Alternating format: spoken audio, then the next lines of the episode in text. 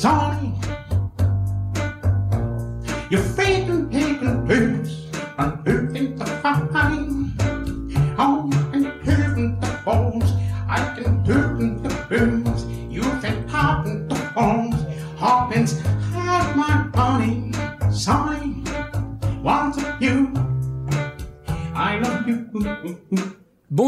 Toutes et bonjour à tous, je suis Maxime du podcast Recoversion et vous écoutez le sixième épisode de Super Cover Battle, le podcast qui classe à la manière de Super Ciné Battle les reprises que vous nous envoyez.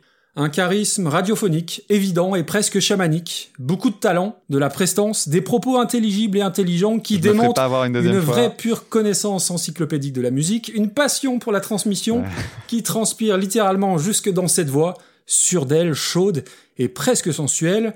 Mais assez parlé de moi, parlons de mon fidèle équipier Damien. Je m'en doutais. Ah bah, ouais, bah oui, je vais pas me faire baiser la gueule. je vais pas me faire avoir une deuxième fois. Non, non, je Ah, c'est vrai, ah merde. On devrait rajouter une personne mesquine. euh. Bon, ouais, je te verrai la prochaine fois.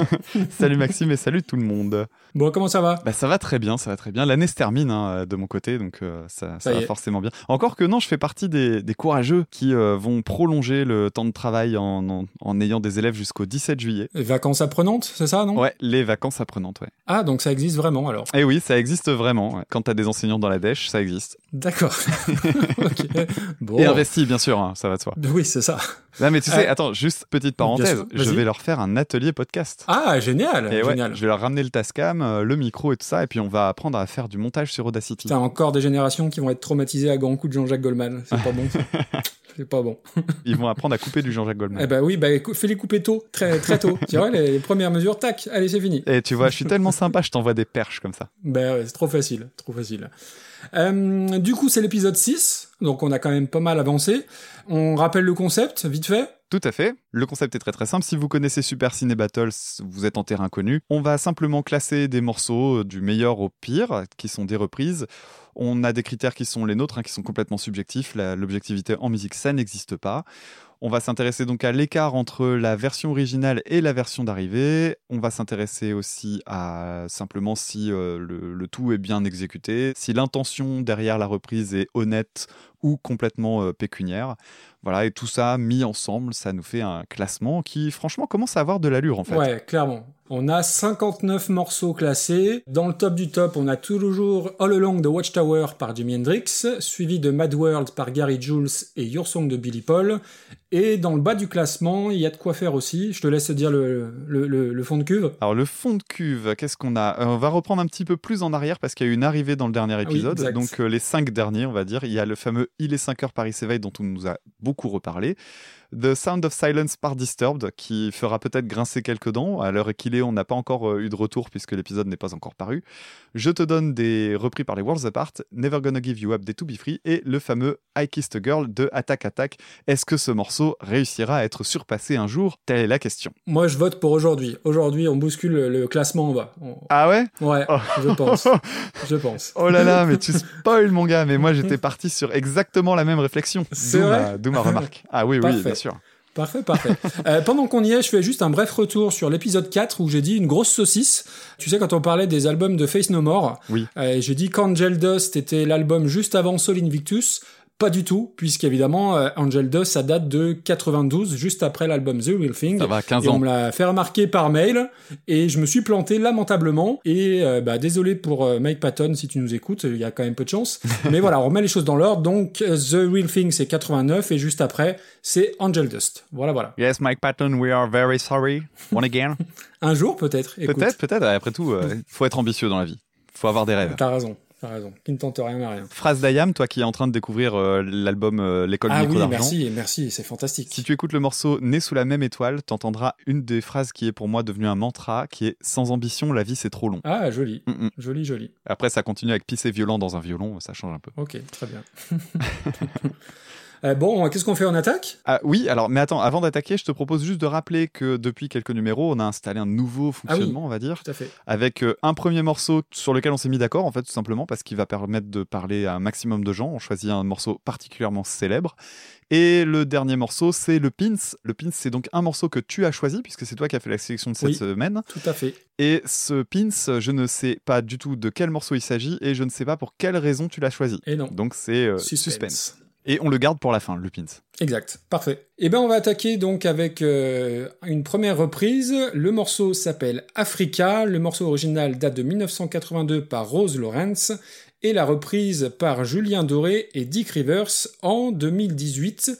Et c'est un morceau qui nous est envoyé par Thomas, qui a fait les choses bien correctement avec une petite liste et dont le titre est Relecture acoustique des années 80. On écoute ça tout de suite et on en reparle juste après. visage, son gris gris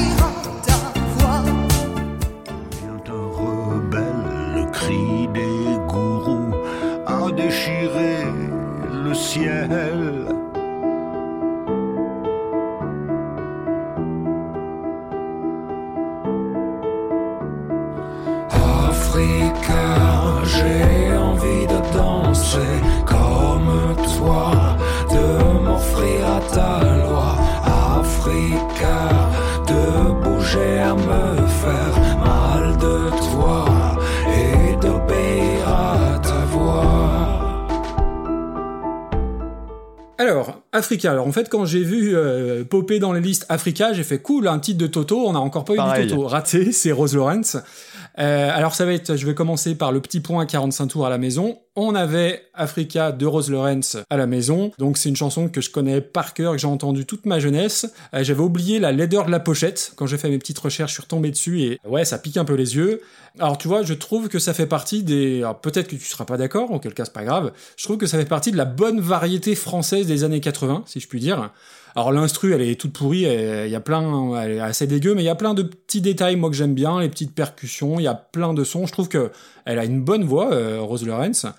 Je trouve pas que ça soit un titre euh, de la loose des années 80. Je trouve que c'est plutôt bien foutu et c'est une chanson en plus qui a été beaucoup reprise, notamment à l'étranger, que ce soit en, en français ou en anglais. Alors les, les paroles, je suis retombé dessus, euh, c'est quand même un peu, euh, c'est quand même un peu spécial. C'est gênant, hein. Oui, gê- gênant, c'est le terme. C'est- exactement le terme. après. Euh, et du coup, bah, forcément, moi, quand j'avais 8-10 ans, je faisais pas du tout gaffe aux paroles. Et là, bah, du coup, ouais, ça, ça perd un peu de sa superbe, quoi, si je puis dire. Donc ça, c'est pour l'original. Et donc, la, la reprise, donc, c'est une reprise de Julien Doré et euh, donc Dick Rivers. Alors sur Julien Doré, j'ai un rapport un peu euh, un peu particulier. J'aimais pas trop c'est la nouvelle star lui. hein. Oui, j'aimais pas trop la nouvelle star, euh, j'aimais pas trop ce qu'il chantait à, cette période-là. Et puis après, j'ai trouvé dans ses interviews ou autres, c'est quelqu'un qui dégageait un truc vraiment sympathique. Sur Twitter no- notamment, il est très très drôle. Après, il y a un album de lui que j'ai beaucoup aimé, c'est l'album Love, là où il y avait Paris Seychelles. Et puis, plus j'écoutais, plus les défauts ressortaient, c'est-à-dire cette façon de minauder à outrance dans, dans sa façon de parler, sa tendance à en faire beaucoup, et puis, c'est, on l'a déjà dit une fois, c'est le seul chanteur qui chante en anglais, en français, dans sa façon de prononcer certains mots.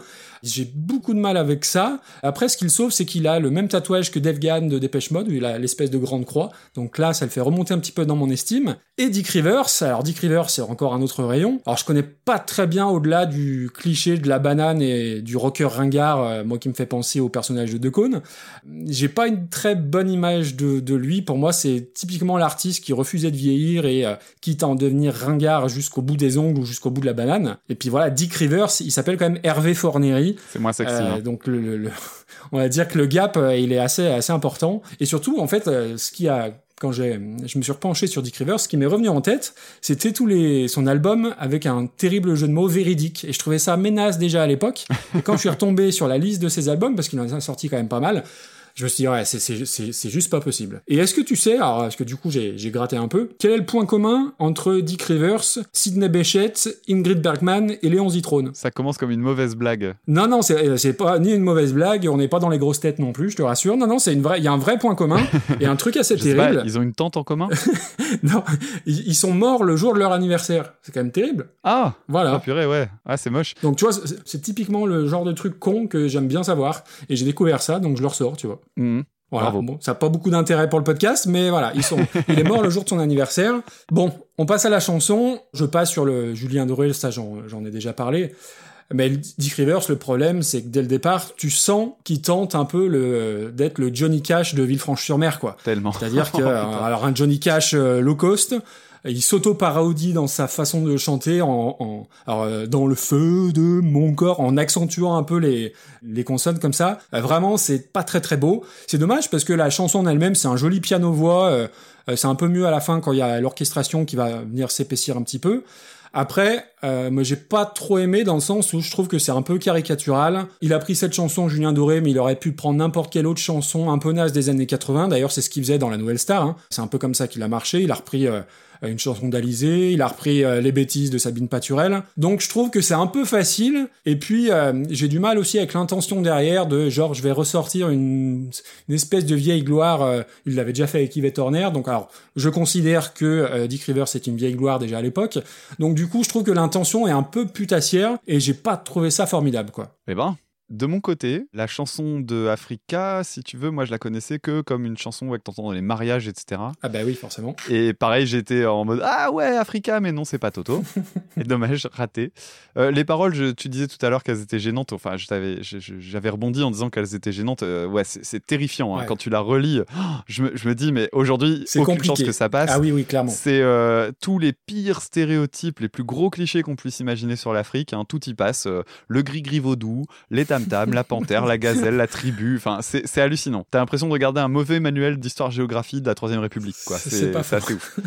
mais, mais musicalement, c'est moins désagréable que beaucoup d'autres tubes Ouais. euh, de l'époque. Même si j'ai quand même pensé à toi parce qu'il y a un fade-out à la fin. Ah oui c'est vrai c'est vrai. Euh, ouais. euh, ah oui si je me l'étais noté en plus. Et oui, il y a un fade-out. Mais on, on en reparlera aujourd'hui des fade out. Quant à la reprise de Julien Doré, comment dire? Je ne fais pas du tout partie du public des Nouvelles Stars et compagnie, mais j'avais pas pu passer à côté du phénomène Julien Doré parce qu'il avait eu l'audace, tu comprends, de mettre des barrettes de cheveux. bah oui. Euh, il en fallait très peu à l'époque pour, pour surprendre les gens. Mais c'est une grosse surprise et en même temps, je sais pas si j'ai aimé ou pas. Ou plutôt, maintenant que j'ai un peu de recul, je sais que bof, je suis un peu comme toi, je vais spoiler le Mm. classement, ça ira pas bien loin. Non. Mais euh, pendant toute l'écoute, je me disais, mais c'est qu'est-ce que j'ai comme rapport avec cette chanson? Il y a un côté euh, attraction-répulsion. Je me demandais où ça allait aller et euh, c'était assez bizarre. Alors la voix de Doré quand il est tout seul, moi je peux pas. Euh, je suis un peu comme toi, je le trouve très sympathique sur sur Twitter. C'est c'est un- une vraie personnalité avec beaucoup d'humour et tout ça. Donc Ouais. c'est vraiment quelqu'un Mm. qui, a, qui a ma sympathie, qui a l'air sincère en plus dans ce qu'il fait, mais j'arrive pas à supporter sa voix, sa, Ouais, façon de chanter. caisses, là, hein. le- un sorcier vaudou. Ouais. Tu vois, moi je peux pas ça. C'est c'est imblairable. Et euh, finalement. Ben, la chanson, en fait, euh, toi, tu, tu parlais de Dick Rivers. euh, moi, je connaissais vraiment pas bien Dick Rivers. hein. Quand tu disais Vieille Gloire, oui, c'est un peu comme ça que je le voyais aussi. Par contre, j'ai halluciné quand il a commencé à chanter. hein. Je m'attendais pas du tout à ce qu'il descende aussi bas. Ah mais oui oui. C'était. Est-ce que tu connais euh, l'épisode de South Park qui s'appelle Le bruit marron? Pas du tout. Non non je connais très mal la sauce park. Est-ce que tu connais quelque chose qui s'appelle la fréquence sombre? Non. Eh ben, je vais t'apprendre un truc. Donc, on assiste au bruit marron de Dick Rivers. Euh, le bruit marron de Dick Rivers, c'est quoi? Ben, En fait, le bruit marron, c'est une fréquence théorique qui serait tellement basse qu'elle ferait entrer en résonance en fait les organes du corps humain jusqu'à empêcher les sphincters de fonctionner, ce qui provoquerait euh, une fuite. voilà, c'est d'où le, d'où le nom bruit marron ou fréquence sombre. C'est euh, le sujet du film de Fatal Bazooka d'ailleurs. Ah oui pourtant Voilà, que j'ai vu. t'as toute l'étendue de ma culture en deux secondes là. Ah, c'est- voilà, dis donc, putain, on passe de Sauce Park, Fatal Bazooka, ouais, Ah ouais. c'est raccord. Si c'est votre première écoute de- du, du- du podcast Super euh, Cover Battle, euh, ne vous formalisez pas à tout ce que je viens de dire. hein. Je, je peux être un peu plus pertinent parfois. Mais il a une voix vraiment que j'ai trouvé euh, assez dingue, il faut le reconnaître. Après, il en fait des tétraquesses, hein, comme tu dis, donc voilà. Mais c'est la limite dans l'exercice, en fait. C'est que c'est super surprenant au début. En même temps, ça crée vraiment, t'as as, l'impression d'être dans presque de l'infrabasse. Ça prend énormément de place dans ta tête quand tu l'écoutes au plug et tout ça. Et euh, je trouvais que le morceau devenait vraiment agréable seulement quand lui intervenait en même temps que, euh, Ouais. que Julien Doré. Et à ce moment-là, ça crée un truc. Après, sur le, la question de l'honnêteté de la démarche, euh, c'est triste, mais euh, Dick Rivers est mort seulement quelques mois après ou un an ou deux après le, le titre. Et c'est Oui. finalement un des derniers morceaux, un des derniers moments de, de lumière Ah bon de Ah merde. Dick Rivers. Et, le der- et la, la dernière image du clip, d'ailleurs, elle est assez euh, étonnante. C'est euh, lui assis à l'arrière d'un pick-up. Et le pick-up, conduit, on suppose, par Julien Doré, qui s'éloigne de la caméra, est un regard de chien battu de Dick Rivers vers la caméra. Il y a un côté. Ah euh, un, un peu Ok, prophétique. bon, quoi. bah, dernier tour de piste, euh, ouais, c'est c'est ouf, c'est c'est un peu bizarre, quoi. Après, sur sa façon de chanter, alors euh, peut-être que je, je me fourvoie, hein, mais je le soupçonne d'avoir vraiment. euh, il s'est- enfin, ça devait être à l'époque où Johnny Cash avait sorti les American Recordings où il faisait plein plein de reprises. Bah oui, Euh, ça sent quand même le truc. euh, je vais franchement m'en inspirer et ça va marcher, quoi. J'ai- pas réussi à me débarrasser de cette impression-là. Bah, surtout qu'il a fait toute sa carrière sur ce principe-là, sur le Bah fait de oui. dire euh, je suis la star américaine française. Donc euh, c'est pas très étonnant. Il a jamais, il a jamais renié ni ses influences ni rien. Et puis en plus de ça, il a toujours même emprunté, euh, même physiquement, des, Oui, des bien postures, des, allures qui correspondaient à ces stars des années, euh, bah, des années 60, voire Ouais, avant ouais. même. euh, donc forcément. Et autre anecdote, puisque tu en avais une sur sa, sur sa date de naissance, j'imagine que tu connais celle de son nom, parce que Dick Rivers, ça veut, di- ça, ça Oui, veut dire quand même euh, rivière, Rivière de bite. Hein, oui, euh, oui. Fait. soyons clairs. Ça m'a toujours fait mal. euh, je, je suis je suis navré pour les, pour les oreilles chastes, mais c'est quand même ce que ça veut dire. Et en fait, c'est parce que pour un mec qui reprenait les chansons en anglais, c'était quand même une sacrée brêle en anglais, puisque lui, ce qu'il bah voulait dire, c'était grosse rivière. Mais bon, tu dis pas, tu, Oui, c'était- tu n'utilises pas l'adjectif dick pour parler d'une rivière. C'est pas possible. Non. Bon, note pour plus tard, ne pas faire écouter cet épisode à mes enfants. Voilà, ça c'est fait. Bon, c'est pas, ouais, c'est vrai qu'ils sont un peu jeunes. Je suis pas fréquentable, je suis navré.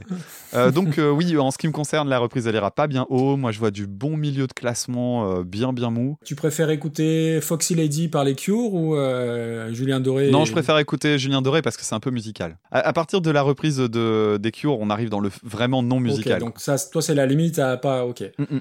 Ça va au-dessus de Pressure Drop, hein, je suis désolé, hein, dans ce Ah, cas-là. pouf, ça ne peut qu'aller au-dessus de Pressure Drop, ça peut même aller au-dessus de Serge Gainsbourg en ce qui me concerne. Euh, attends, non, non, non, faut que ça aille plus haut. J'ai une idée, je te propose, tu me dis ce que t'en penses.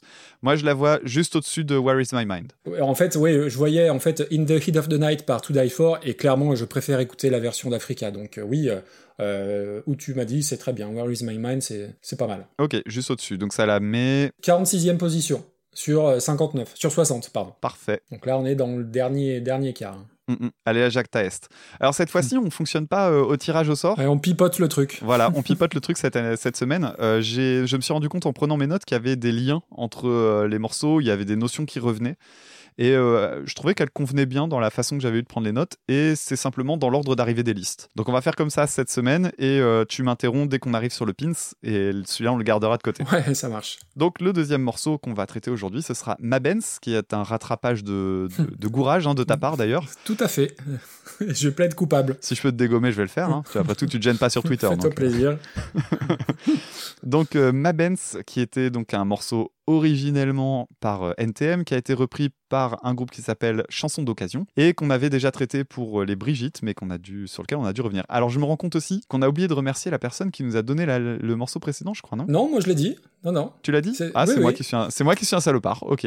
Donc, euh, si, si, j'ai même cité sa, sa liste, Thomas, la liste relecture vrai, acoustique des années Je m'en 80. souviens maintenant. non, j'ai j'ai tout bien fait. Bon, Vas-y, je à suis toi. désolé.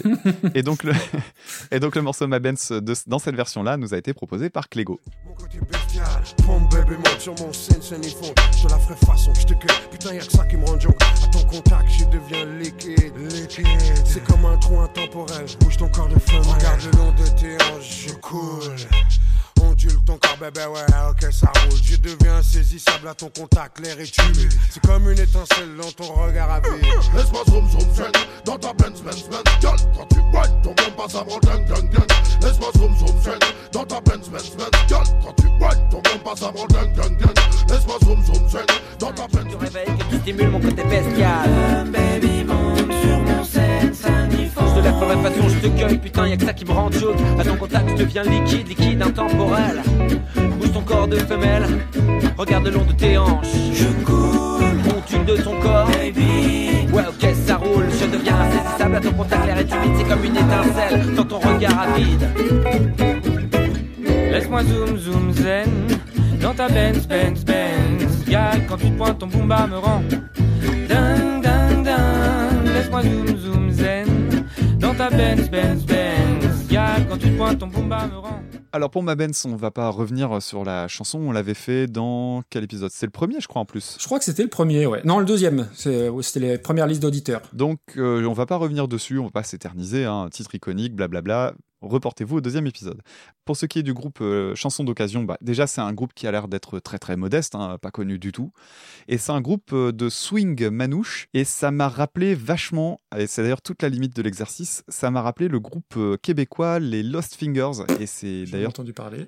Ouais, euh, c'est un groupe qui fait des reprises euh, donc euh, ben, de jazz manouche, tout simplement, de grands classiques. Notamment, ils en avaient un qui était très réussi, qui était une reprise de d'une chanson de Michael Jackson. C'était Billie Jean.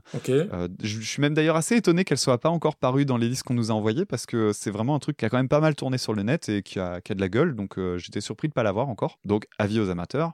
Toujours est-il que euh, c'est un peu la limite de l'é- du, du truc, je le disais, parce que ben, une fois que tu as entendu une reprise de swing, c'est un peu chaud de réussir à s'éloigner de celle qu'on connaît déjà Ouais. parce que le, bah, ça fait partie des- de ces styles qui sont tellement marqués qu'une fois que tu as les codes, c'est difficile de- d'avoir un morceau qui éclate parmi tout le reste. Cela dit, il y a des petits trucs un peu disparates dans la version des, des chansons d'occasion qui est assez intéressant et en même temps c'est c'est aussi ce que j'ai trouvé pas top, à savoir notamment le chant. Je trouve que le chant est super rocailleux en fait. Ça donne l'impression que c'est un groupe euh, estampillé fête de l'UMA, si tu veux. et, et je trouve que ça colle pas Ouais. trop avec le reste de la musique parce que derrière t'as bon t'as le le côté euh, jazz manouche avec la pompe euh, super rapide et tout. Derrière t'as aussi des chœurs qui sont en- qui sont faits de façon jazz vocale. Donc c'est pas désagréable, mais c'est pas fou non plus. Point positif quand même, j'aime bien le fait que cette version-là, le style musical emprunté, permet de parasiter complètement ce qui me dérange dans la chanson, à savoir le côté lassif en fait. Exactement. Et là, ça, ça neutralise le truc et du coup, bah, ça rend les paroles un petit peu plus digestes, tout simplement. Donc ça doit être super sympa en live, mais pas plus en ce qui me concerne. Donc, euh, bah ouais, pour moi, c'est pas top, top, top. Euh, je- je- le reste de l'album, par contre, a l'air d'être franchement pas mal. Donc je penche pour une sorte d'erreur de casting, on va dire, parce que j'ai notamment écouté euh, leur version des corons de Pierre Bachelet et leur reprise était vraiment bien. Et du coup, je trouve que celle-là, elle, elle- bah, c'est la plus basique en fait, et du coup, c'est la moins intéressante de ce que j'ai entendu de ce qu'ils avaient repris. D'accord. Déjà, moi, je vais m'excuser euh, par rapport à, à mon erreur du départ. Alors, pour euh, raconter comment ça s'est passé, quand Clégo a envoyé la liste, d'ailleurs, c'était le tout premier à nous envoyer une liste. Merci Clégo. c'est pour ça qu'il a droit à un petit privilège aujourd'hui. Euh, c'est que moi j'ai lu euh, NTM Mabens et j'ai vu reprise Mabens et j'ai tout de suite associé ça aux Brigitte j'ai pas assez lu le truc et en fait c'était pas du tout les Brigitte euh, la chanson qu'ils voulaient nous soumettre c'était chanson d'occasion donc mea culpa quand j'ai vu chanson d'occasion j'ai eu un peu peur à la vue du, du nom du groupe parce que ça a une connotation un peu de groupe de bal musette euh, qui va chanter au thé dansant de gravier sur glaise hein, tu vois un peu le truc. Euh, donc j'étais assez euh, assez effrayé. Et en fait quand ça part bah voilà j'ai compris où il voulait en venir. Il y a un vrai bon swing. Alors la, la référence est facile mais euh, moi ça m'a je suis- assez nul en swing mais ça m'a rappelé du Sanseverino Ah pour oui. citer un, un nom euh, relativement connu.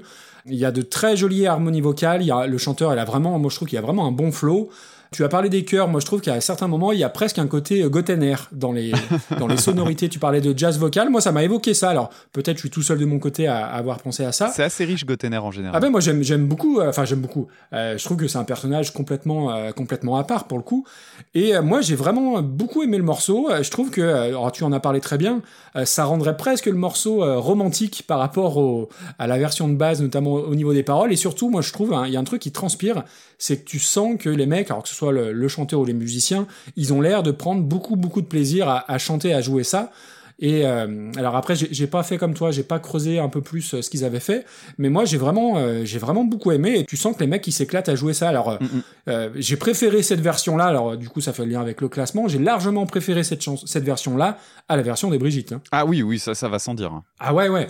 Mais ouais, ouais. Moi, je, je connaissais pas du tout ni le, ni cette version-là, ni, ni le, ni le groupe en l'occurrence.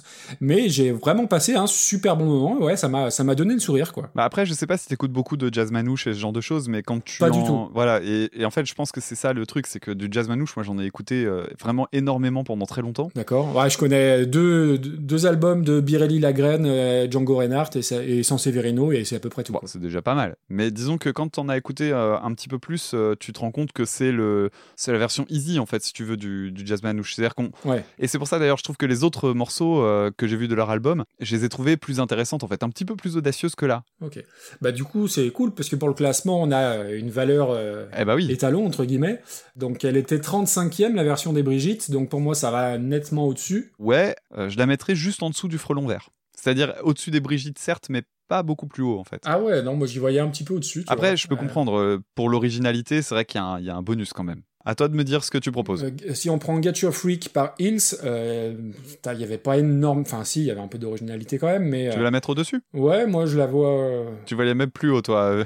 tu fais le timide. Ouais, je la vois même au-dessus de. ah, non, mais je vois juste au-dessus euh, les Scissor Sisters euh, qui m'ont massacré comme Numb. Pour moi, je la vois au-dessus. Ah, mais en plus, je suis en plein montage du cinquième épisode et je me rends compte que j'avais dit, ah, je m'en souviens même plus de cette chanson, alors que clairement, elle me revient très, très, très souvent en tête. hein. Ah ouais? Ah bah, euh, d'accord. Ouais, alors euh, je la trouve toujours euh, intéressante, originale et tout, mais c'est pas une chanson que j'adore, mais. Mais tu t'en souviens. Ouais, c'est bizarre Ah. que à ce moment-là, j'ai eu un blackout.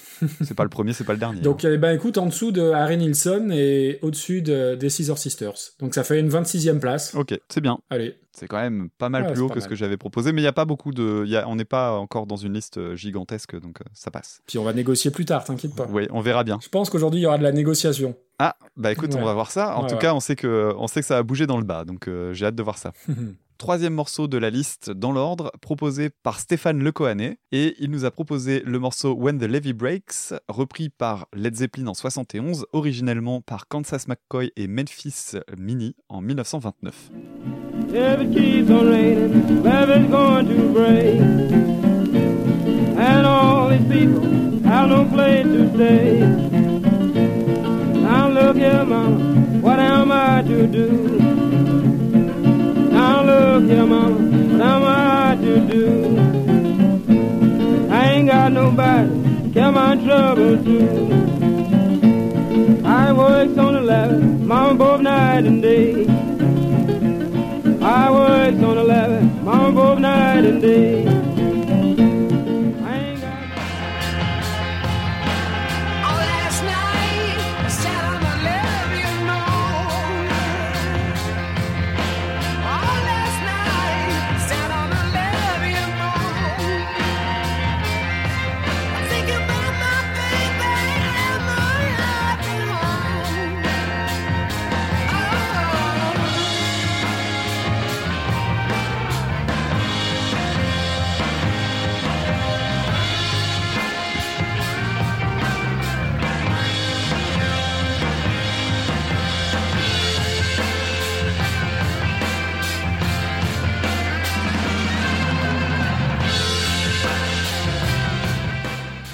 Alors, When the Levy Breaks, alors bah déjà, moi j'ai appris que c'était une, une reprise grâce à, à Stéphane, donc merci. Alors après, je sais que Led Zeppelin, ils ont pas hésité à taper dans les répertoires de, de Bluesmen, mais là, du coup, j'étais persuadé que c'était une chanson euh, écrite par euh, Page et Plant, pas du tout.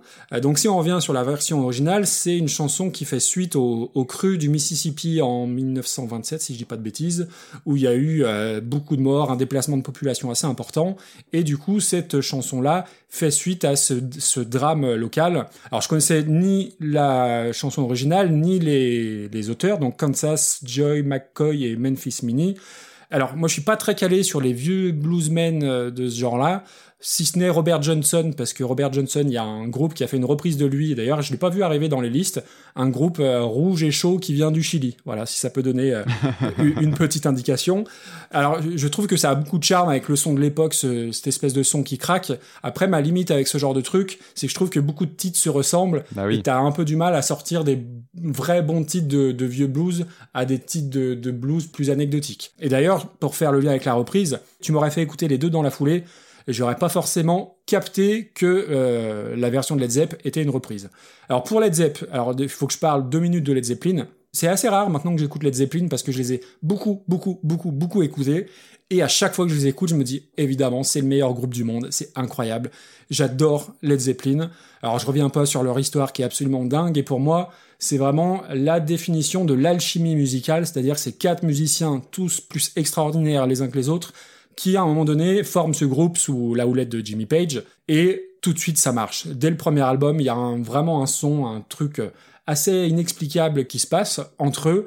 Euh, Il y a pas franchement de mauvais albums, il y a quelques chansons un petit peu en dessous, mais Led Zepp pour moi c'est un des c'est un de mes groupes chouchous. J'adore leur histoire, j'adore le fait que quand John Bonham est mort en 79, ils aient liquidé le groupe parce que ça ne pouvait marcher que tous les quatre. Euh, voilà, donc j'aime beaucoup, beaucoup Led Zeppelin. Alors après, je sais aussi que euh, ils se sont arrangés euh, avec plein, plein de compositions de, vieux bluesmen qu'ils ont repris à leur propre, sous leur propre chapeau, on va dire ça comme ça. Et pour cette version de When the Levy Bricks, j'ai l'impression que c'est plus une relecture un peu réarrangée qu'une reprise.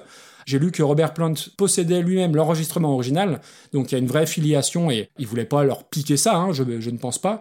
Après, musicalement, c'est un titre qui est assez particulier chez Led Zeppelin parce qu'il est très arrangé, notamment sur la batterie. Il a été enregistré dans, enfin, le son de batterie a été enregistré dans une cage d'escalier avec des micros placés très très bizarrement, ce qui donne cette, euh, cette sensation de son très ample, très lourd au niveau de la batterie. Et d'ailleurs, il- c'est un, un morceau qui est tellement arrangé qu'ils l'ont quasiment jamais joué en live, je crois. Et pourtant, Dieu sait que c'était pas des peintres. Et d'ailleurs, la boucle de batterie qui donne tout le, le sel à ce titre-là, elle a été pas mal samplée, notamment par les Beastie Boys. Mhm, Tout à fait. Et ces enfoirés de Led Zeppelin, ils leur ont fait un procès. Ah ouais? Alors qu'eux ont pas. Oui, oui, oui, oui, tout à fait.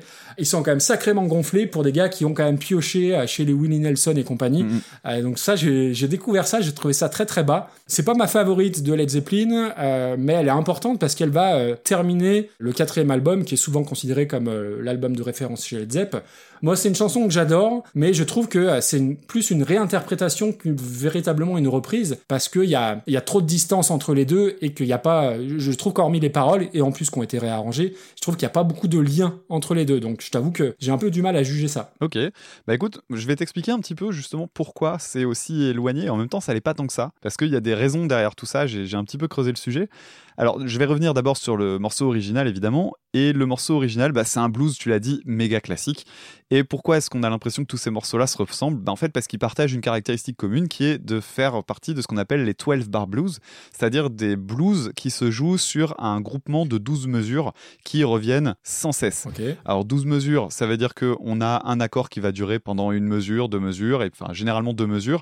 Et en fait, on fait plusieurs changements, et quand on est arrivé à 12 mesures de long, on revient au départ. D'accord. Et souvent, c'est pas uniquement ça, c'est surtout que les accords qu'on met à l'intérieur sont souvent pas forcément les mêmes, mais les intervalles qui les relient sont les mêmes à chaque fois. C'est-à-dire qu'en gros, tu vas avoir les mêmes musiques, la même, euh, la même suite d'accords, simplement elle sera juste transposée, plus grave ou plus aiguë. Oui, c'est la grille blues, quoi. Voilà, typiquement c'est ça, la grille blues, donc c'est le 12 bar blues, et le plus souvent, pour les personnes qui s'intéressent un petit peu plus près à la musique, c'est premier degré, quatrième degré, cinquième degré, et on revient au début.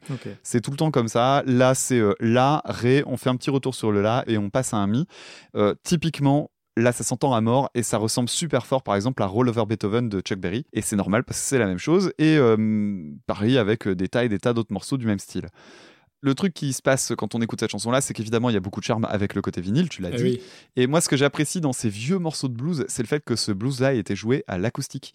La guitare électrique a pris le pas euh, sur le, sur le blues euh, assez rapidement, en fait, dès qu'on a commencé à avoir des amplis et tout ça. Et euh, moi, je, je trouve qu'il y a un charme dingue dans les, les- les morceaux de blues joués à la guitare acoustique. Ouais. Et là, ça fait plutôt plaisir d'entendre ça. Mais euh, je suis comme toi, je les différencie plus, quoi, à force. Ouais, c'est compliqué. hein. Pour ce qui est de la chanson de, de Led Zepp, en fait, ce qui fait que ce n'est pas tout à fait une reprise comme une autre, c'est parce qu'en fait, là où tu as le fameux 12 bar blues, ils pouvaient pas se permettre de garder ça. Et ils ont fait un autre truc, c'est qu'ils se sont, ils sont partis sur un fonctionnement modal.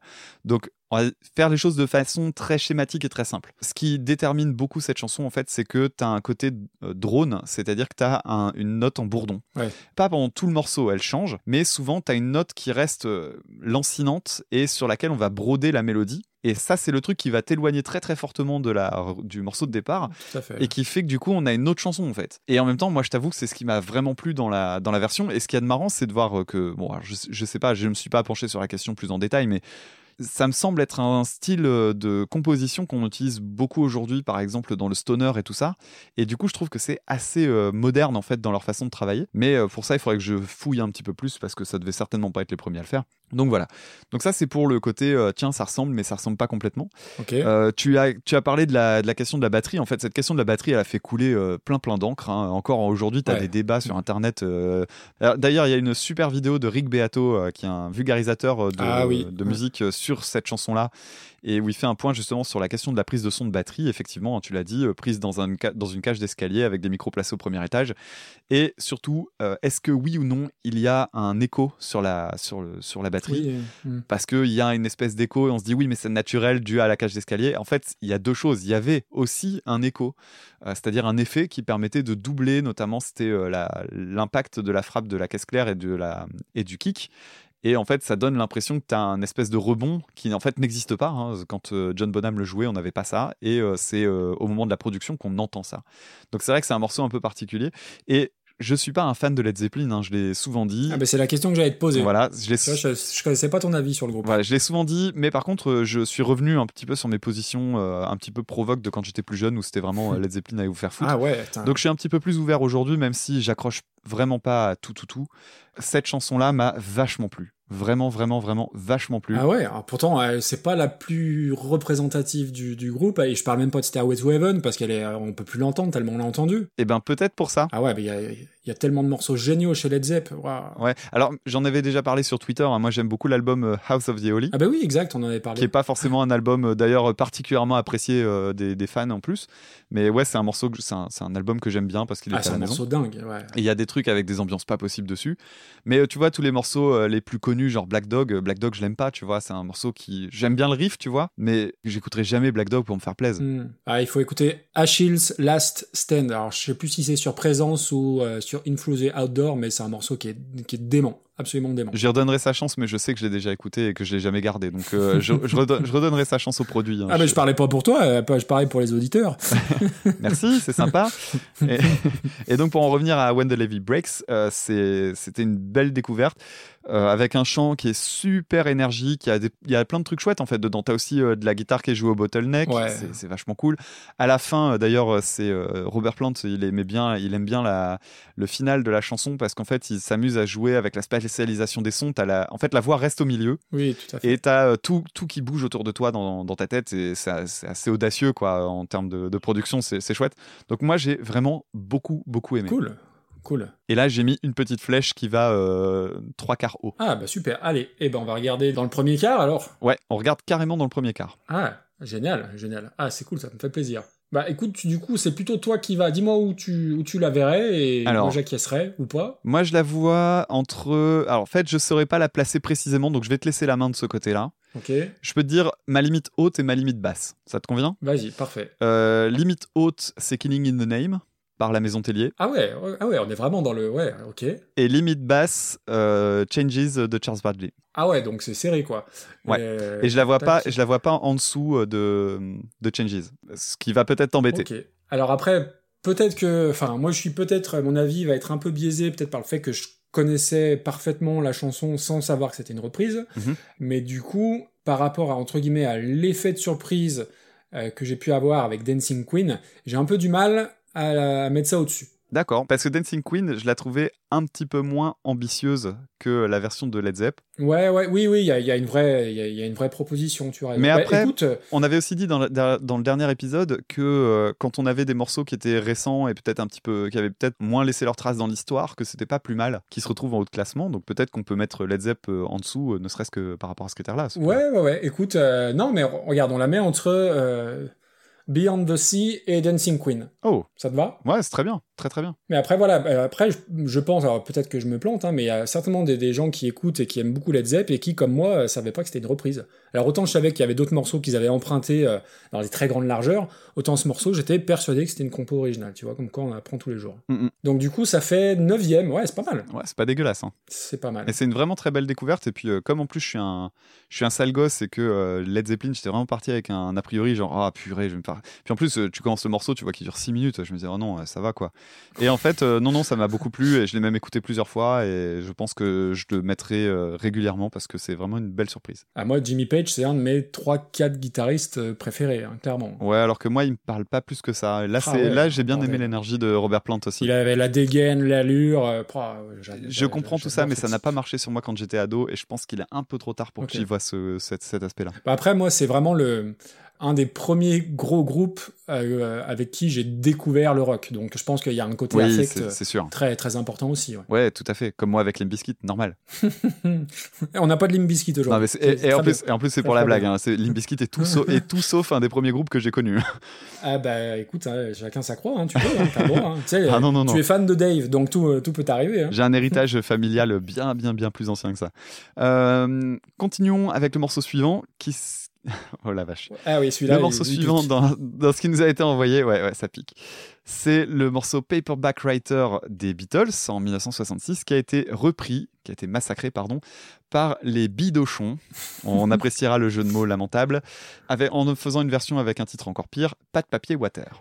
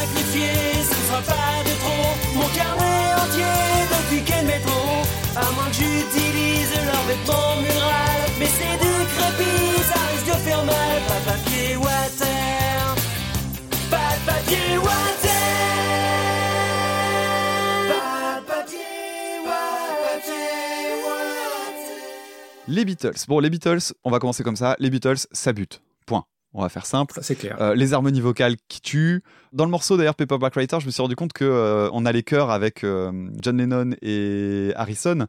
Et en fait, à un moment donné, si vous tendez l'oreille, vous remarquerez qu'ils chantent Frère Jacques. C'est assez rigolo. Ah ouais Ouais, ouais, t'avais pas fait attention? Ah non Ah bah écoute, rejette une oreille. À un moment donné, t'as l'impression qu'ils disent Paperback et en fait, ils disent Frère Jacques. Voilà. D'accord, très bien. Rien que pour ça, euh, merci. Alors, il y a un son qui est méga moderne. Ça n'a Ouais. pas pris une ride. Ça, c'est un truc qui me sidère tout le temps avec les Beatles. Vraiment, moi, ça, ça- c'est quelque chose que je trouve assez magique.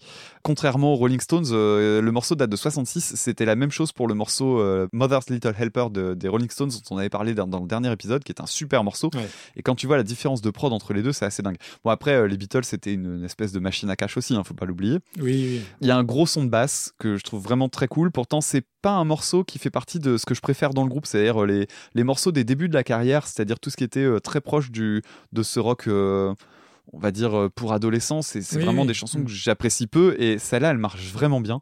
D'ailleurs, rien qu'en parler, j'ai déjà tous les moments, les breaks où ils font euh, Paperback Writer ensemble, qui me reviennent en tête et j'aime beaucoup. Donc voilà, dans la catégorie des euh, grands singles façon euh, She Loves You, Yeah Yeah Yeah, euh, comme diraient les, ouais. les inconnus, ça marche bien. Les bidochons. Alors, Les bidochons. Je pensais qu'il y avait rien dans la musique qui existait de pire que Ultra Vomit et on m'a présenté les bidochons. J'ai déjà parlé dans mon podcast de ce que je pensais d'Ultra Vomit avec euh, le malaise que me foutent euh, des gens de 30 ans, voire plus, qui font des blagues scato en trouvant ça rigolo. faisant c'est vraiment un truc qui me paralyse complètement de honte. C'est-à-dire que quand j'ai regardé le clip des bidochons, j'avais honte pour eux. Et quand c'est comme ça, je le ressens, c'est physique, quoi. C'est limite, je me mets à transpirer en les regardant en disant pitié, pitié, faut que ça s'arrête, quoi. Donc pour moi, c'est ma définition de l'enfer. Mais vraiment. ouais, je- Alors, il faut bien comprendre, ils, ils font une reprise relativement fidèle musicalement, et derrière, ils te mettent des paroles qui sont Vraiment, j'ai pas de mots en fait. Le mot honte, il est même pas assez fort en fait. C'est- terrifiant, c'est abyssal. Et en fait, le pire là-dedans, c'est que j'ai eu l'audace d'aller regarder ce qu'ils avaient fait d'autre. Ah bah, Et moi aussi, oui. Je crois même que Paperback Writer n'est pas le pire qu'ils aient produit. Quand tu vois qu'ils ont repris euh, Come Together en l'appelant Comme tu Ah, dégueules, putain, c'est la seule que j'ai écoutée. ouais, bah t'as raté cette énormité qui est la bombe humaine qui est devenue. Alors est-ce que tu vas trouver le jeu de mots? Qu'ont-ils pu faire de la bombe humaine? Ah, j'ai pas vu la bombe humaine, non. Eh ben la bombe humaine, c'est devenu la pompe à merde. Ah ouais, ok. Ouais. Et Ah ouais. euh, alors, attends, je vais te retrouver les paroles parce que Oh, je vais te retrouver les paroles, sinon c'est pas rigolo. Attends, attends, on va regarder ça. hein. Alors, je te lis les paroles de la bombe humaine et je vais essayer de pas trembler et de pas transpirer euh, en ayant honte à leur place. Je veux vous parler d'un problème d'intestin. C'est vrai pour tout le monde, on a tous des besoins. Déjà, moi, je pourrais déjà m'arrêter là. c'est déjà plus possible. Ah oui, c'est pas du Baudelaire, on est bien d'accord. Des fois, je veux vous parler, cette fois, de bouse. Des fois, à l'intérieur, ça gargouille et j'ai peur. De futurs touristes, de ces drôles de senteurs, sans pas bon, une odeur de vieux chou. Attends, mais le mec, admettons même qu'ils disent Ouais, non, mais les, les paroles, je les ai écrites en 5 minutes sur une feuille de papier. Mec, 5 minutes, déjà 5 C'est minutes, c'est trop long dans ta vie pour passer. De, de où des gens ont 5 minutes dans leur vie pour écrire cette connerie, ont ensuite des heures de répétition pour la jouer, pour l'enregistrer, et putain, ils ont payé des gens pour sortir ça, et t'as des groupes qui galèrent pour faire de la musique. Franchement, ça, ça m'énerve vraiment en fait. Je me rends compte là, j'avais écrit ça, je m'étais dit, oh, tiens, on va rigoler. Ça me fout hors de moi. C'est un groupe qui a marché, les Bidochons? Enfin, je, je, je connaissais pas, donc... Bah, en tout cas, ça a marché suffisamment pour qu'ils produisent un album proprement, quoi. Ouais. Et pas qu'un, hein. Et ils ont fait des concerts et tout. Enfin, moi, franchement, j'ai honte quand je vois ça. J'ai honte de, de ce que de ce qu'on peut produire en musique. Donc, je continue, hein, parce que évidemment. Si ici dans nos villes on a tous des toilettes, c'est là-bas dans le jardin qu'on se soulage en cachette. La pompe à merde, c'est là-bas au petit coin. Quand vient le vidangeur, attention aux odeurs. Putain, mais sérieusement C'est la cabane au fond du jardin, quoi. Non mais euh, putain, mais même la cabane au fond du jardin, euh, t'as non non en fait non, je peux pas défendre la cabane au fond du jardin non plus. Ce serait pas, complètement absurde. Mais là, je trouve que c'est encore plus vulgaire que du Laurent Gérard, ce qui est quand même franchement pas peu dire. Euh, moi, j'ai noté sur mon papier, c'est dernier du classement derrière Attaque Attaque. Oh non Et c'est ça, Ah. C'est ça où j'arrête ce format de podcast. voilà. Oh, carrément. Je quitte le plateau. Je quitte le plateau, monsieur El Kabash. D'accord. Bon, euh, t'as terminé? Oui, on va dire ça. Ouais. Bon. Alors déjà, on va, on a oublié. J'ai adoré. Non, non, non. Déjà, moi, je vais penser à remercier Walter Proof qui nous a envoyé ce, ce titre. Alors, Walter Proof, Voilà, sa, podcast sa grande spécialité, c'est d'envoyer des trucs comme quand même assez particuliers. assez particulier et je le sais, euh, assez fan des Beatles pour que ça soit fait en mode euh, 12e degré. Complètement. Euh, je reviens juste moi sur le titre euh, des, des Beatles. Moi, je trouve que Paperback Writer c'est la quintessence de ce qu'arrivent à faire les Beatles en 2 minutes 23. C'est-à-dire qu'en 2 minutes 23, t'as des super plans de gratte, le son qui est hyper moderne, tu en as parlé, t'as des harmonies vocales de, Frère de Jacques. ouf, et t'as un frère Jacques, t'as un refrain qui est parfait, tout ça en 2 minutes 23, emballé, c'est pesé, il y a rien qui dépasse, c'est ultra, ultra efficace. C'est extraordinaire. Et c'est extraordinaire, ça. C'était des magiciens. Ça reste le plus grand groupe de l'histoire de la musique. Là-dessus, je pense qu'il y y a- je pense qu'il y a pas débat. Moi, j'adore ce morceau. J'aime, alors je préfère, comme toi, les parties un peu plus expérimentales des Beatles à partir de Revolver, mais j'aime quand même les chansons d'avant. Euh, j'adore ce titre, les harmonies vocales, euh, tu en as parlé. Euh, la voix de Paul McCartney, qui est peut-être mon Beatles préféré. Ah oui J'hésite entre lui et George Harrison. Mon cœur, mon cœur balance parce que George Harrison a composé euh, While My Guitar Gently Weeps, Oui. qui est mon morceau préféré des Beatles. Ah d'accord. du coup, mon cœur balance. Pas dégueu. Donc voilà pour euh, la chanson des, des Beatles. Pour la reprise, j'avais déjà entendu parler, enfin j'avais déjà entendu le nom de Bidochon. Alors évidemment, moi je connaissais la BD et je suis très client de la BD de Binet, mais euh, il n'y a pas franchement de, de lien. Attends, mais tu demandais si les Bidochons avaient fait une carrière, etc. Ils ont quand même eu une de leurs couvertures d'album réalisée par Binet, du coup. Ouais, du coup c'est ouais, ok, je comprends. Bon, ça, ça veut pas forcément dire que c'est un gros groupe, hein, euh, mais. euh, Ouais, ouais, ouais, mais ouais, ok. Et du coup, je comprends maintenant euh, la, la sale blague euh, nulle, les petites bites, ça vient de là, et je, l'ai- je l'ai découvert, Eh oui. la reprise de les petites bites, les petites bites, donc je comprends maintenant, donc j'ai vécu 38 ans dans l'ignorance. Alors je connaissais des groupes de reprises, euh, je connaissais Beatallica, un mix de, des Oui, Beatles et Metallica, et qui est très très bon, mais je connaissais pas la musique des Bidochons. Alors forcément, le premier sentiment avant d'appuyer sur play, bah, c'est un peu de peur et un peu d'appréhension, parce que, alors comme toi, je suis absolument pas client des groupes ouvertement parodiques. Des humoristes qui font des parodies, ça peut me faire rire, on en reparlera, mais des groupes complètement parodiques, moi ça me parle pas. Et comme toi, euh, l'humour scatologique, euh, je déteste, ça me, ça me fait plus rire depuis la fin du CM1, très clairement. Pareil. Euh, Et encore. Par, par contre, euh, je dois admettre que c'est super bien fait, quoi. C'est super bien produit. Euh, je trouve qu'il y a un vrai, un vrai bon son. Enfin, je m'attendais à un truc euh, vraiment cracra, euh, genre, Du punk. euh, genre, genre truc de junkie un peu, un peu glauque. Et euh, c'est super propre.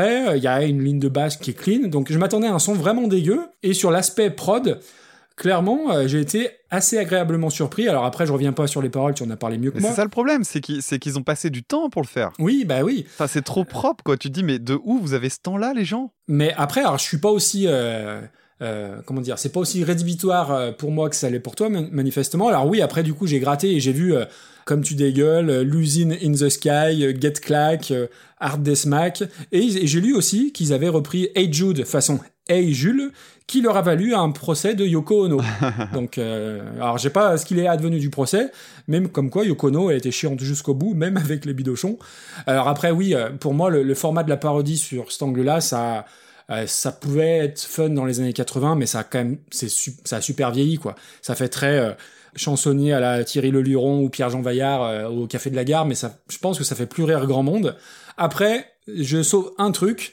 Euh, moi, un truc qui m'a fait marrer entre guillemets, c'est les, les pseudos des membres du groupe Ah, entre Johnny Rip- entre Johnny Ripou et, et Bill Pourquoi Mec, euh, Bill Wyman forcément, Charlot Kilowatt, voilà, bah moi ça m'a ça m'a fait marrer.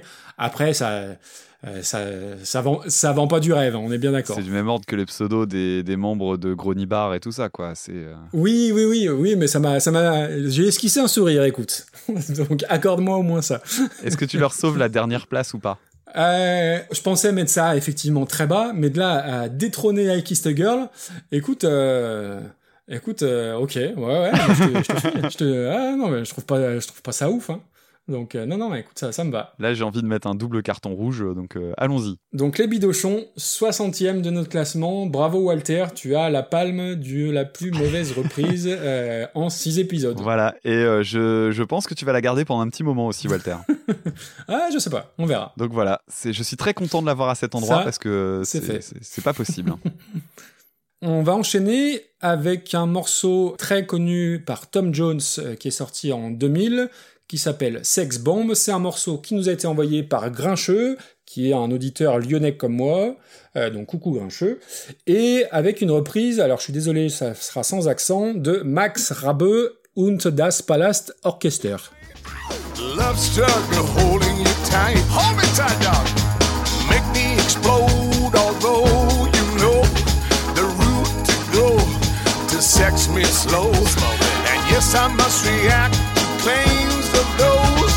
Say that you are not all sex bomb, sex bomb. You're my sex bomb.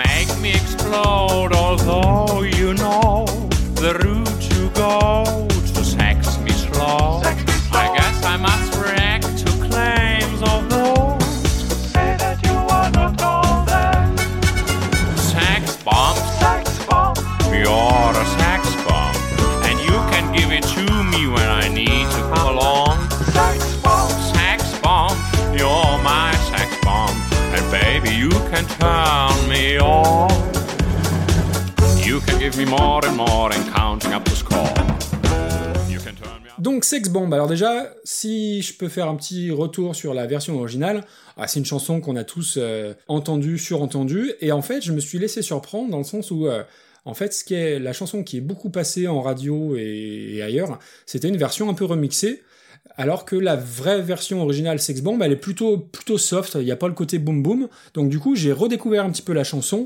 Euh, je connais assez peu Tom Jones pour être euh, franc. Alors je sais que c'est un Gallois euh, qui a traversé toutes les années depuis les années 60 euh, avec beaucoup de succès. Alors il y a une chanson que j'adore de lui, c'est It's Not Unusual, qui est je pense Eh une des chansons feel good par excellence et qui peut me donner la pêche comme rarement. Et d'ailleurs, sur cette chanson, ce serait Jimmy Page à la guitare. Vu que Jimmy Page a été un, un gros requin de, de, de studio, euh, et ce serait Jimmy Page à la guitare. Bref. Donc voilà, c'est une chanson qu'on a très très entendue, mais que j'ai redécouvert, que je trouve très agréable. Il y a des super cuivres, il a une voix assez dingue. Et surtout, j'avais zappé à l'époque que c'était une chanson qui était parue sur un album de reprise hein, de, de Tom Jones, avec pas mal d'invités. Alors j'ai noté euh, Portichet, Robbie Williams, les Stereophonics, les Cardigans. Donc du coup, je pense que je vais aller creuser cet album de reprise, parce que Sex Bomb, c'est une chanson que j'ai redécouvert et que j'aime bien. Donc ça, c'est une première chose. Mhm. Donc la reprise, donc par Max Rabe euh, and Palace Orchester. je n'avais jamais entendu parler de, de cette personne, qui était complètement inconnue, et lui et son orchestre du Palace, là. J'ai eu un peu peur, je dois t'avouer, euh, parce que quand j'ai préparé l'émission, j'ai regardé vite fait, d'abord sur Wikipédia, j'ai tapé son nom, et j'ai vu chanteur allemand spécialiste des chansons des années 30, et juste en dessous, j'ai vu qu'il avait chanté à l'opéra de Vichy. Je fais, ouille, aïe aïe aïe, ça dérape. Et du coup, instantanément, ça m'a rappelé ce sketch incroyable des inconnus, avec, euh, tu sais, la chanson chanson là où t'as les vieux qui tombent dans le public, Mhm. et t'as les bonnes chansons de collabo euh, avec, alors j'ai renoté le nom, Adrien Boussac euh, qui chante Le maréchal avait raison et qui s'engage et qui s'engage courageusement dans la résistance en 1947. Donc Oui, ça c'est quand même oui, très oui. fort en chantant dehors les boches. Donc ça m'a fait, ça m'a rappelé ça. Donc rien que pour ça, euh, je remercie Grincheux parce que j'avais pas revu ce sketch depuis des lustres et c'est super drôle. Et je fais partie de la team inconnue par rapport à, à la team les nuls, mais peut-être qu'on en reparlera. Bref, Ah, pareil. euh, sa reprise. Alors au début, euh, j'ai cru que c'était un mauvais générique d'une mauvaise sitcom de TF1. Euh, le maniérisme dans la voix, c'est insupportable. Euh, le fait d'articuler à outrance, euh, c'est limite flippant. Il y a un côté euh, Gomez Adams qui essaye d'imiter Fabrice Lucchini, c'est très très déjà dérangeant. Il moi j'ai trouvé qu'il y avait rien qui allait. Je sauve l'instru parce qu'il faut bien récupérer un truc. Euh, il y a quelques cuivres qui sont sympas.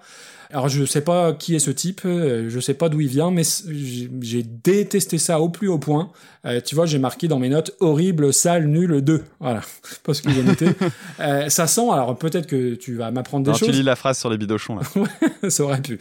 Peut-être que tu vas m'en apprendre plus sur le personnage, mais ça sent clairement la, la commande, la chanson de commande d'un label un peu putassier qui va dire ah bah tiens euh, enregistre ça pour faire style t'es jeune et ça fait encore super plus ringard que ce que ça ne pouvait l'être.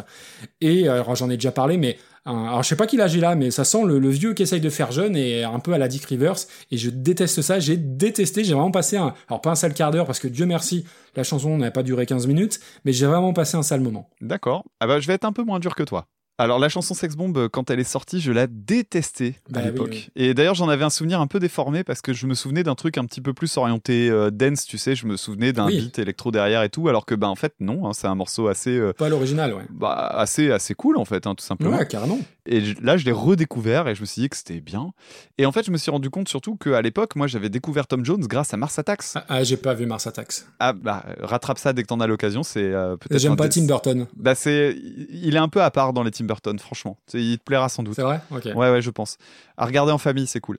Et euh, dedans, t'as Tom Jones et euh, il y a Danny DeVito notamment qui l'aborde en faisant Eh, Vous êtes Tom Jones, vous êtes Tom Jones Et puis il chante une chanson euh, comme une merde. C'est assez rigolo.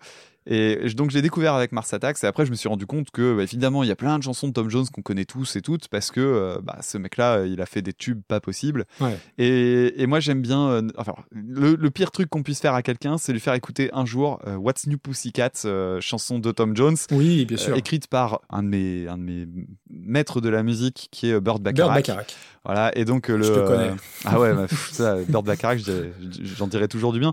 Et en fait euh, oui si, si tu te mets cette chanson dans la tête t'es mort. Et donc j'aime plutôt bien en fait Tom Jones même si je l'ai connu vraiment sur le tard. Pour ce qui est de cette chanson là du coup cool de la redécouvrir un petit peu de cette façon-là. Ce qui est marrant aussi, c'est que cette période-là, c'est sorti en 99, je crois, et c'est la période des comebacks euh, de- des stars des années 60 là qui revenaient, mais tu sais pas d'où ils sortaient. Euh, Il y avait Tom Jones qui était reparu comme ça avec ce morceau-là. Il y avait aussi Cher qui était revenu avec son Believe et Ah qui, avait oui. fait, euh, qui avait explosé à ce moment-là. C'était vraiment le aussi. retour. T'avais aussi euh, Isaac Hayes qui était revenu. C'était donc le chanteur le de Shaft, ouais. Qui était revenu très très fort en, en odeur de sainteté à ce moment-là parce qu'il faisait notamment la voix du chef dans South Park. Il avait fait une chanson pour le pour le dessin animé qui s'appelait Chocolate Salty Balls, qui est un morceau cool. Alors c'est un morceau extrêmement vulgaire comme on peut l'imaginer, mais qui a un groove pas possible. C'est un morceau très très chouette. Euh, je te le recommande très chaudement. Et voilà, donc c'était le, le gros le, le gros comeback et tout. Et je trouve que c'est une chanson qui a vachement bien vieilli en fait. Oui. Et en la réécoutant hier, je disais waouh, mais elle peut ressortir demain sans problème. Alors elle a juste un énorme bémol. Toi, t'as ton fade out qui t'emmerde. Moi, c'est l'augmentation d'un ton. Et là, t'as une augmentation d'un ton, mais Ah, bah absolument oui, mais dégueulasse oui. à, la, à la fin. Et ça, ça a un peu, un Ouais. peu gâché mon plaisir. Tu sais que maintenant que tu m'as parlé de, de cette fameuse augmentation de ton, je ne remarque que ça maintenant dans les chansons. Ah bah écoute, euh, tu, tu- tu vas, tu vas connaître mon malheur parce que c'est vraiment un, un style de composition complètement éculé. C'est quand t'as pas d'idée pour faire une fin, euh, tu fais une augmentation d'un ton pour ramener de la surprise. Ouais, mais je, je- je suis pas loin de te rejoindre. Ouais, plutôt qu'insérer un nouvel instrument, euh, une autre sonorité, faire un break. euh, limite, moi, ce que j'aime bien dans les, les morceaux, c'est qu'on prenne à contre-pied et qu'on tue les climax. Des fois, c'est super intéressant de voir ça. Hmm. Euh, Il y a un morceau de Tomahawk notamment qui fait ça, où tu t'attends à ce qu'il y ait un deuxième refrain et il y en a pas. Euh, les Bird and the Bee aussi avaient fait un morceau où euh, tu sentais que ça montait en tension et puis d'un seul coup, finalement, il y a rien. Et mm, je trouve ça vachement plus intéressant que faire une augmentation d'un ton qui est complètement artificielle et éculée. Mais bon, Ouais. ça, c'est moi que ça regarde. La version de Max Rab, Alors Max Rabe, moi je le connais pas. Par contre, je peux te dire que c'est euh, un gars qui est très copain euh, du coup avec euh, tous les profs d'allemand de, de France et de Navarre, parce que forcément ça permet de faire écouter de l'allemand à des lycéens, lycéennes, collégiens, collégiennes, qui clairement se foutent probablement de leurs profs en se disant ah elle écoute vraiment cette merde. et en fait, quand tu regardes ça à 30 ans, moi je le trouvais plutôt plutôt intrigant en fait ce bonhomme, je t'avoue. La chanson, en fait, moi je la connaissais pas, mais elle a eu son heure de gloire sur internet parce que c'est devenu une usine à même Ah oui à cause d'un truc tout Con, c'est que la chanson en fait est fort connue parce qu'elle a illustré une bande démo de d'animation du jeu Rayman. Ok. Donc tu as un truc où tu vois Rayman avec l'autre personnage, je sais plus comment il s'appelle, qui danse. C'est un truc assez vieux parce que clairement tu as l'air d'être des rips de VHS. Et en fait derrière c'est cette voix euh, Ah, un petit peu bizarre là. Ouais, j'ai trouvé ça curieux. Je dirais pas horrible, mais j'ai trouvé ça bizarre. Disons que quand j'ai vu que c'était parodié par Rayman, je me suis dit ouais c'est une parodie et je, je- ça m'a pas surpris quoi. Euh, le style de Max Rabe dans celui-là, c'est euh, le style électro-cabaret. Alors, ça rappelle un petit peu Caravan Palace. Ouais. Donc, le gros intérêt de ces trucs-là, c'est que tu as des vrais instrus. Donc, c'est pour ça que ça a de la gueule quand même, parce que tu as des cuivres qui sont super classe avec euh, des trompettes, avec une sourdine, tu as des chœurs et tout ça qui sont super bien foutus. C'est très, très réussi au niveau de l'instrumental. Mais derrière, sur la version de Max Rabe, tu as un, un- un beat électro qui a aucun intérêt. Et je trouve que c'est la plus grosse erreur parce que j'ai cherché des lives. Et en live, ça a l'air vraiment bien. Parce qu'il a vraiment un orchestre. Bah, D'ailleurs, tu parlais de Sanseverino tout à l'heure. Euh, la seule fois où j'ai vu Sanseverino en concert, c'était pour la tournée Exactement. Et pour la tournée Exactement, il avait un orchestre fait, comme tu verrais dans les émissions américaines euh, dans les années 60, bah, justement façon Tom Jones et tout ça avec des espèces de pupitres, euh, les uns au-dessus des autres. Et donc Mhm. Max Rabeu, il a cette disposition-là de scène, et c'est vachement cool. Et là-dessus, il a une vraie batterie, et ça change vraiment énormément le morceau. Quant à Max Rabeu, ben il faut regarder un live pour se rendre compte de ce qu'il est. Donc tu en as un petit peu parlé. Le décrire physiquement, c'est compliqué. C'est un mec qui est euh, assez maigre, qui a l'air vraiment tout sec, avec une tête euh, assez triste. Ouais, une tête de Et, nazi, euh, quoi. il, il est en... et il est en... je te laisse responsable de ses propos et, et il est euh, il, il a une il a un, un costume en queue de pie donc ça donne un côté très désuet et il est en plus très euh, rigide dans, il a en fait en gros il, il chante avec les mains derrière Côté le dos quoi, un peu. Ouais, un petit peu, ouais. Et c'est vraiment bizarre parce qu'il chante bien, il a une super playlist et tout. Et tu sais pas trop où te situer parce que clairement, ça, des fois, ça fait pas sérieux, quoi. Et moi, j'ai trouvé ça, en tout cas, super intrigant. Je suis certain que Mais je vais. aimé ou pas? Bah justement, je vais y venir. Je, je suis certain que je retournerai écouter du Max Rabe. Ah ouais. Et notamment, je te recommande une chanson. Il a repris Dans la vie, faut pas s'en faire. Il y a un live filmé pour Arte, ouais, c'est pas très étonnant, hein, euh, qui est disponible sur YouTube. Et la chanson Dans la vie, faut pas s'en faire, c'est juste trop beau. Mais c'est une chanson que j'aime déjà beaucoup. Écoute, ouais. Et là, c'est trop charmant parce qu'il a un accent, euh, il, a, il est allemand. Et du coup, tu sens qu'il surarticule simplement parce qu'il doit pas être super sécure en fait en termes de langue. Et donc, c'est de la phonétique. Et euh, bah, ça a vachement de charme en fait. Et donc, pour euh, briser le suspense, est-ce que j'ai aimé euh, la version de Sex Bomb? Le chant la gâche un peu. Et Ah du coup c'est moi je voyais ça en, en- je vois pas ça comme un truc nul parce que je trouve que l'instrumentation est vraiment cool. C'est bizarre le chant. C'est c'est pas un truc que j'ai pas aimé. C'est quelque chose que j'ai trouvé curieux. Et tu sais que parmi les nombreux critères que j'ai en musique me surprendre. C'est un critère important et il m'a surpris Ah vraiment. ah bah oui, oui, oui. Ah, moi aussi, il m'a surpris, il m'a fait peur. oui mais ouais pas dans le bon sens.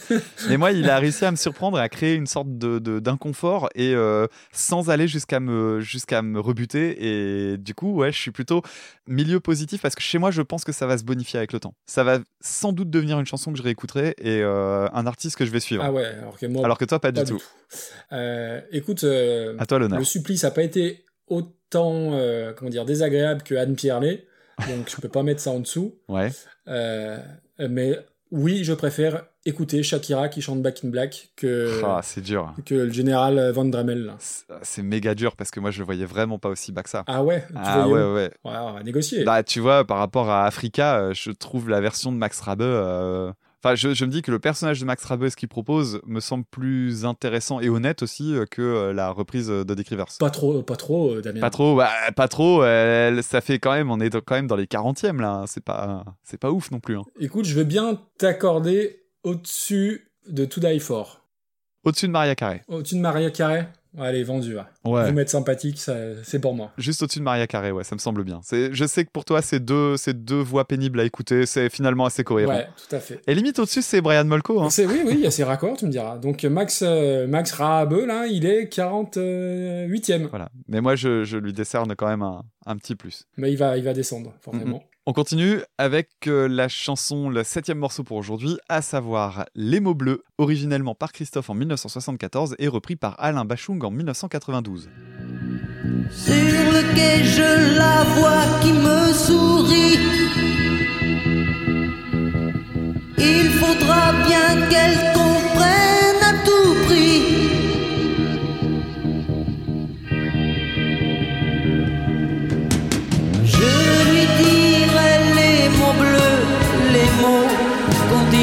avec les yeux.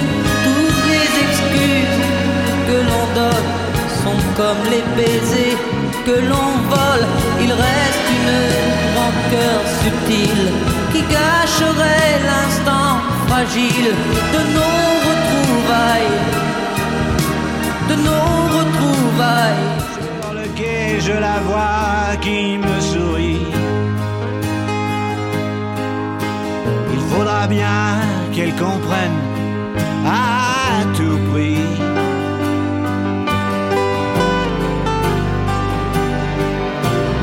Je lui dirai les mots bleus, les mots qu'on dit avec les yeux.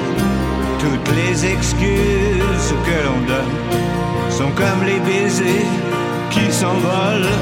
Il reste une rancœur subtile qui gâcherait l'instant fragile de nos retrouvailles. Nos retrouvailles. Alors je pense que je vais faire un point Dave parce que euh, encore que ça va être Ah peut-être un peu ouais voilà je m'en doutais parce que quand je parle de cette chanson là il y a deux façons de voir. T'as ceux qui disent ah les mots bleus la chanson de Christophe façon la bleuette euh, la bleuette pardon euh, vraiment caricaturale et tout.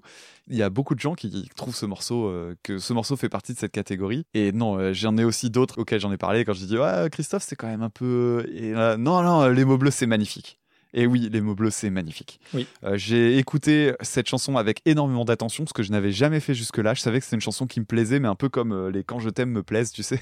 C'est un peu genre la chanson dont tu vas pas dire Bon, j'aime bien parce que c'est quand même un truc un peu ridicule. Non, non, non. Si vous trouvez que les mots bleus, c'est ridicule, c'est que vous plantez, que vous l'avez jamais écouté parce que c'est magnifique. C'est magnifique. Euh, D'abord, l'instrumentation, elle est très prog en fait. J'étais Oui. assez étonné.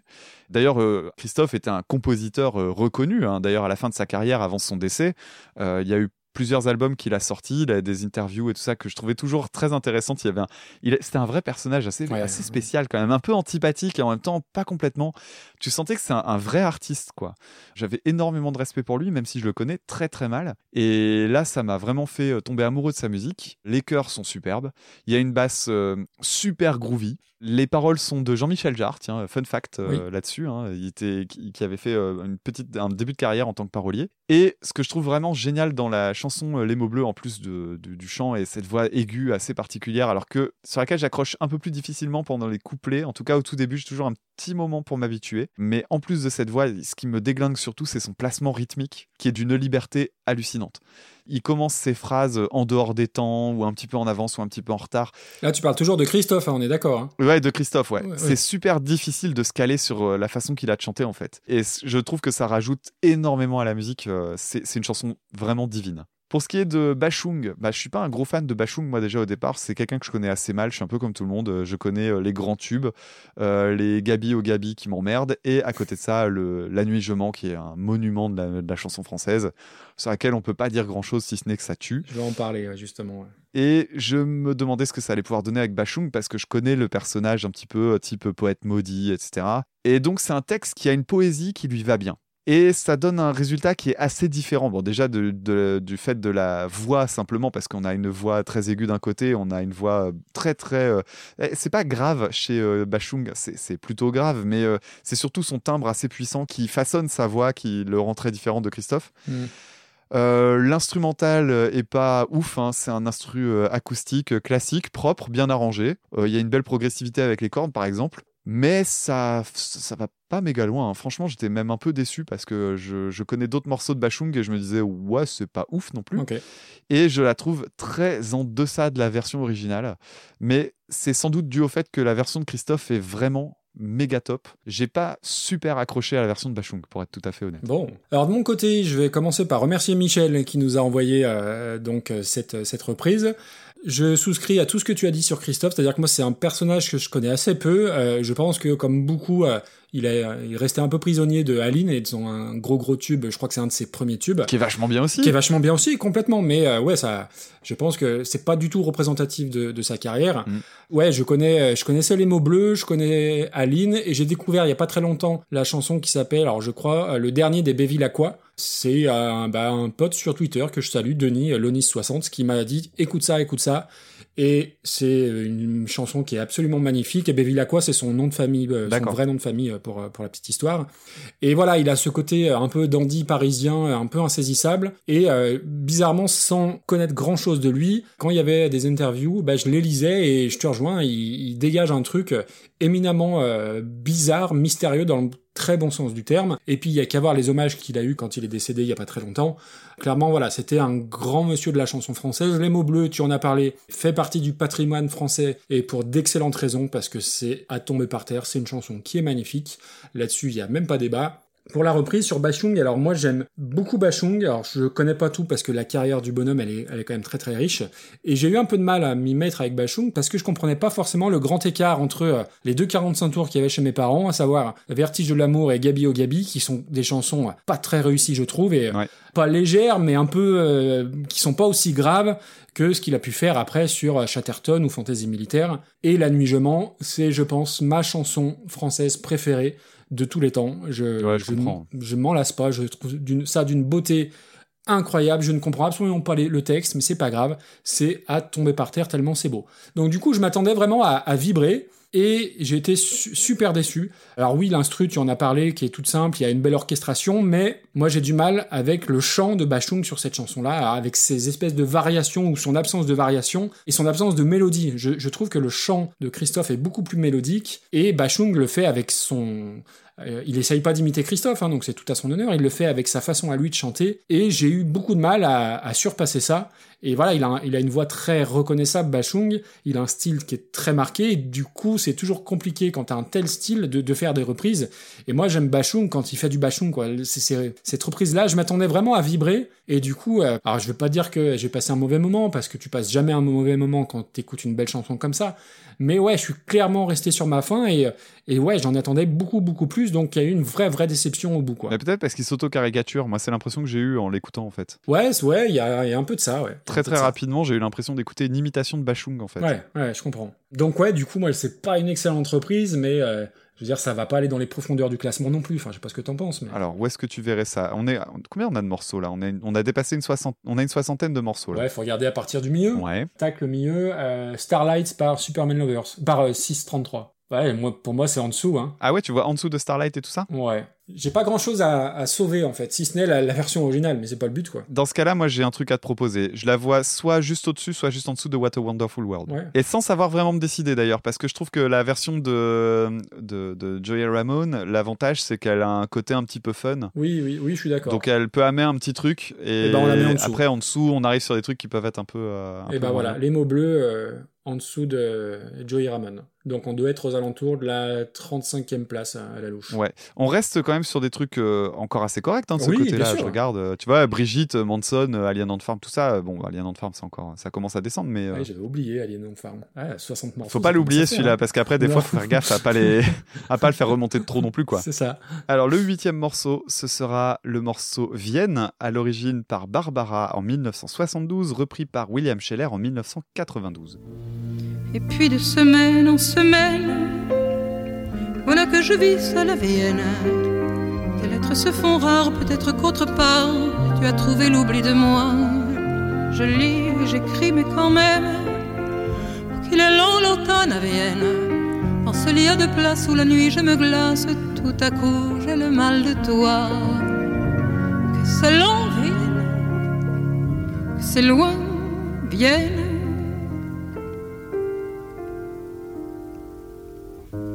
Si je t'écris ce soir de Vienne. Chérie, c'est qu'il faut que tu viennes. J'étais partie, pardonne-moi. Notre ciel devenait si lourd. Je me promène, je suis bien, je suis bien.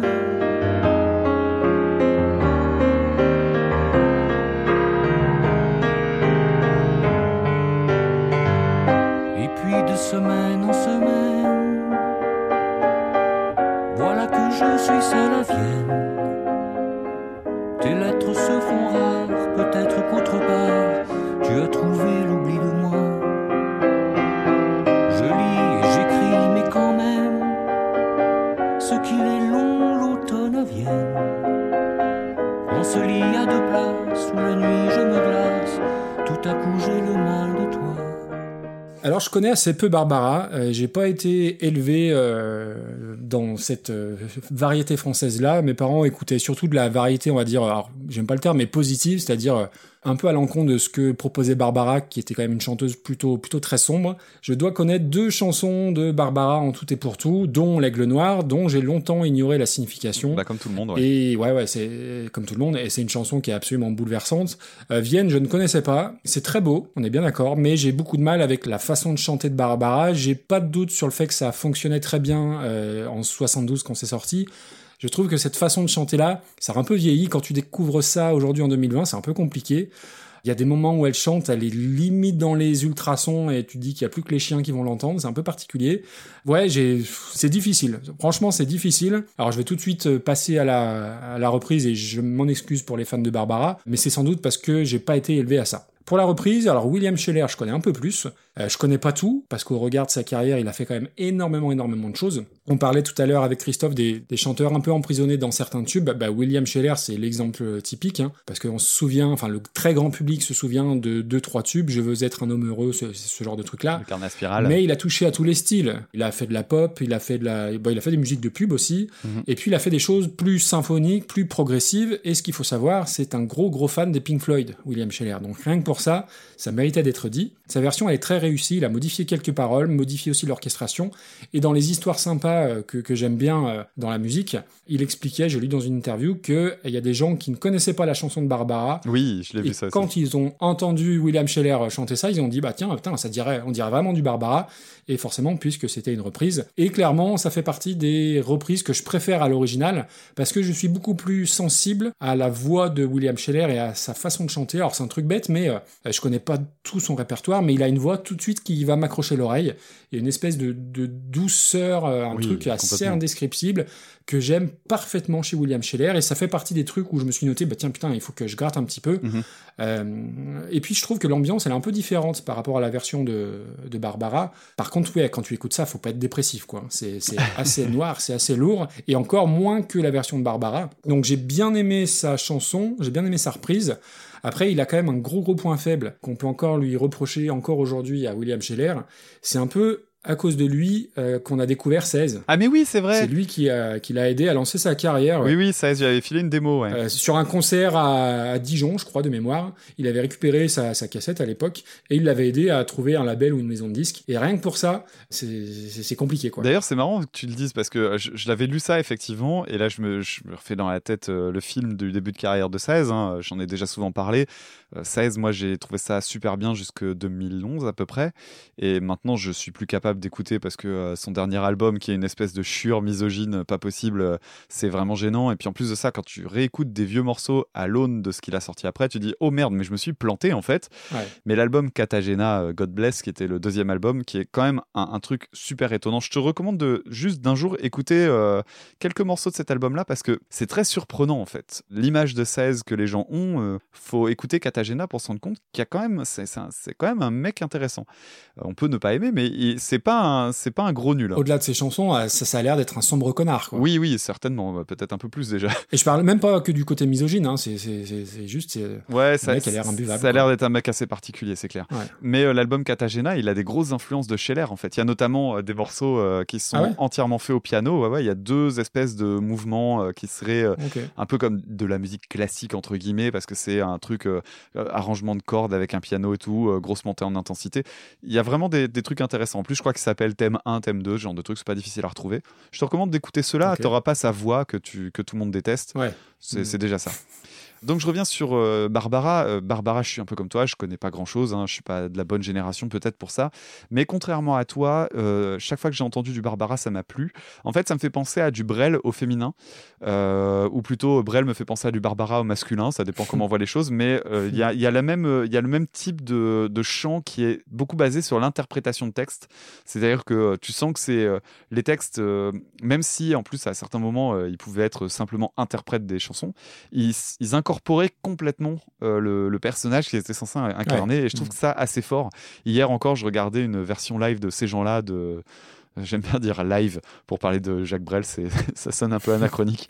Version en public. Un live in the Olympia de, de Brel et euh, c'était assez ouf de le regarder chanter ces gens-là. Et quand tu regardes des, des trucs de Barbara, tu, tu vois qu'elle est habitée par le chant, c'est, assez intéressant. Voilà, moi c'est j'apprécie quand je tombe dessus. Et en l'occurrence, là, moi ce qui me fascine quand j'écoute une chanson comme ça, c'est les paroles parce que la langue, elle est incroyable. Je vais donner juste un exemple. Il y a une phrase que j'ai relevée de la chanson. Il y a aucun mot compliqué. Il n'y a pas une syntaxe euh, de, de taré ni rien.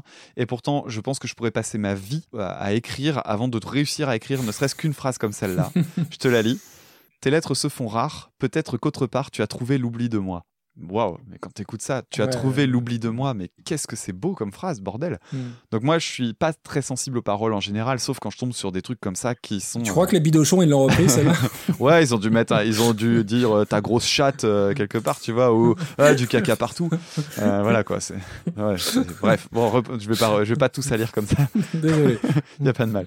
Donc moi j'aime bien euh, les- la beauté de ses paroles, j'aime bien son expressivité et euh, en plus euh, l'instru est méga épuré. Il y a une structure que je trouve intéressante, c'est qu'à chaque couplet, elle monte d'un demi-ton et je trouve ça super beau. C'est-à-dire que la, la fameuse augmentation d'un ton dont je parlais tout à l'heure, Mhm. euh, là, tu fais juste la même chose, en fait, un truc que je devrais détester. Et pourtant, qu'est-ce que ça marche bien. Donc, elle augmente trois fois, puis elle revient au début, elle refait trois fois l'augmentation à chaque fin de couplet. Et c'est super joli.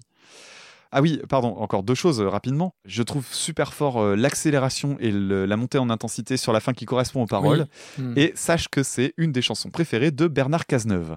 Voilà, on s'en sort grand. Ah ouais, d'accord. Ah, punaise. Ah ouais, ça c'est du fun fact. Il a Comment fait tu euh, sais ça, toi?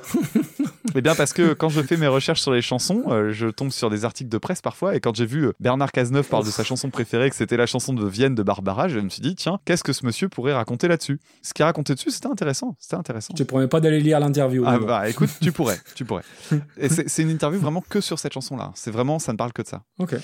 William Scheller. Eh bien, William Scheller, je suis comme toi, je connais assez mal, encore que je connais peut-être un petit peu mieux maintenant, parce que la dernière fois que j'ai parlé de William Scheller dans le podcast, c'était suite à une euh, chanson dont on avait parlé avec Fanny dans l'épisode qu'on avait traité sur les musiques euh, liées au Moyen-Âge. Il avait fait une chanson qui s'appelait Excalibur, qui était vachement bien, et ça m'avait donné envie de réécouter du William Scheller, que je connaissais un petit peu de loin euh, de, de mon enfance, en fait. Et William Scheller, en fait, ça défonce, hein, c'est, euh, c'est superbe. À chaque fois que j'ai écouté des morceaux, Ouais. je me suis dit, wow, wow, wow, il y a toujours un truc à prendre. Et je suis comme toi, sa voix, il pose une demi-syllabe. Je suis déjà dedans. Ouais, c'est assez dingue. C'est, hallucinant, c'est une voix très atypique. Et ce qu'il y a de marrant, c'est que c'est une voix de mec sage et gentil. Tu, tu imagines un peu le premier, le- l'élève, le premier de la classe. Oui. Et en fait, euh, pas du tout. Quand je m'étais ren- regardé un peu sur sa carrière, il a, c'est assez ouf. En fait, c'est un mec qui a pris énormément de drogue euh, au début de sa carrière. Oui, ça a été un gros gros camé, ça lui a ça lui, ça lui a compliqué la vie euh, assez fort. D'ailleurs, il a eu des énormes pépins de santé les, ces dernières années. C'est un monsieur qui commence à être assez âgé maintenant, Mm. et tous ces pépins de santé ont été attribués à son usage de drogue assez intensif dans les années 70. Ah ouais. Donc euh, c'est un mec, je je m'attendais pas du tout à ça parce que moi je m'attendais à un premier de la classe. il a cette image-là. Voilà, et tu, et tu parlais de, de son amour pour Pink Floyd, en fait, c'est rien d'étonnant. Il a commencé en fait avec un background super classique, peut-être même un peu bourgeois en fait. Donc il était parti pour faire de la composition classique. Il était même, euh, je crois même qu'il avait pris des cours de piano et tout ça avec un, un musicien assez célèbre dont j'ai oublié le nom, euh, donc euh, de musique classique. Et euh, un jour, il a dit ouais non mais moi ce que je veux faire c'est euh, il découvre. En plus, il découvre vraiment la caricature. Tu euh, il récupère des vinyles et boum d'un seul coup, waouh, il existe aussi du rock. Et là, il dit euh, ben non mais moi je veux faire ça. Et là, c'est le drame pour le compositeur classique qui l'accompagnait, dont j'ai oublié le nom malheureusement. Et donc c'est le drame. Et finalement, il finit par faire la carrière qu'on connaît, c'est-à-dire un, un truc où il est capable de faire des chansons pop. je pense au Carnet à spirale notamment, qui est un morceau super efficace. un peu, il y a un petit côté un peu super trempe et tout ça, même dans sa façon de composer à ce moment-là. Et en même temps des trucs qui puent le classique, mais à 500 km, des richesses d'arrangement. Bah, le morceau Excalibur en faisait partie. Euh, notamment, j'ai reçu une liste il y a pas très longtemps, donc je fais un petit coucou à un auditeur dont j'ai oublié le pseudo, désolé, mais euh, je l'ai pas sous, le, sous les yeux, qui m'avait demandé de traiter une chanson d'un groupe de rap qui s'appelle Deltron 3030. Et euh, ça a été l'occasion pour moi de découvrir que un des samples d'une des chansons de Deltron que j'aime beaucoup était un sample d'une chanson de William Scheller. Mais on la traitera pas comme reprise puisque c'est un sample et qu'en fait, en gros, on reprend la- le truc et on l'accélère et c'est pas le même exercice. sample, c'est encore Donc, euh, on en profite pour faire la petite parenthèse. Donc la chanson euh, de, de Scheller, ben oui, c'est euh, le background classique qui se sent super fort. C'est un truc qui est super présent, notamment parce que bah, euh, on rejoue tout au piano, il n'y a plus de synthé comme c'était le cas dans le truc de Barbara. Et euh, la- à la fin, notamment quand il fait des, la montée en intensité dont je parlais tout à l'heure, il l'a fait en accord plaqué et je trouve que c'est la meilleure idée de sa reprise.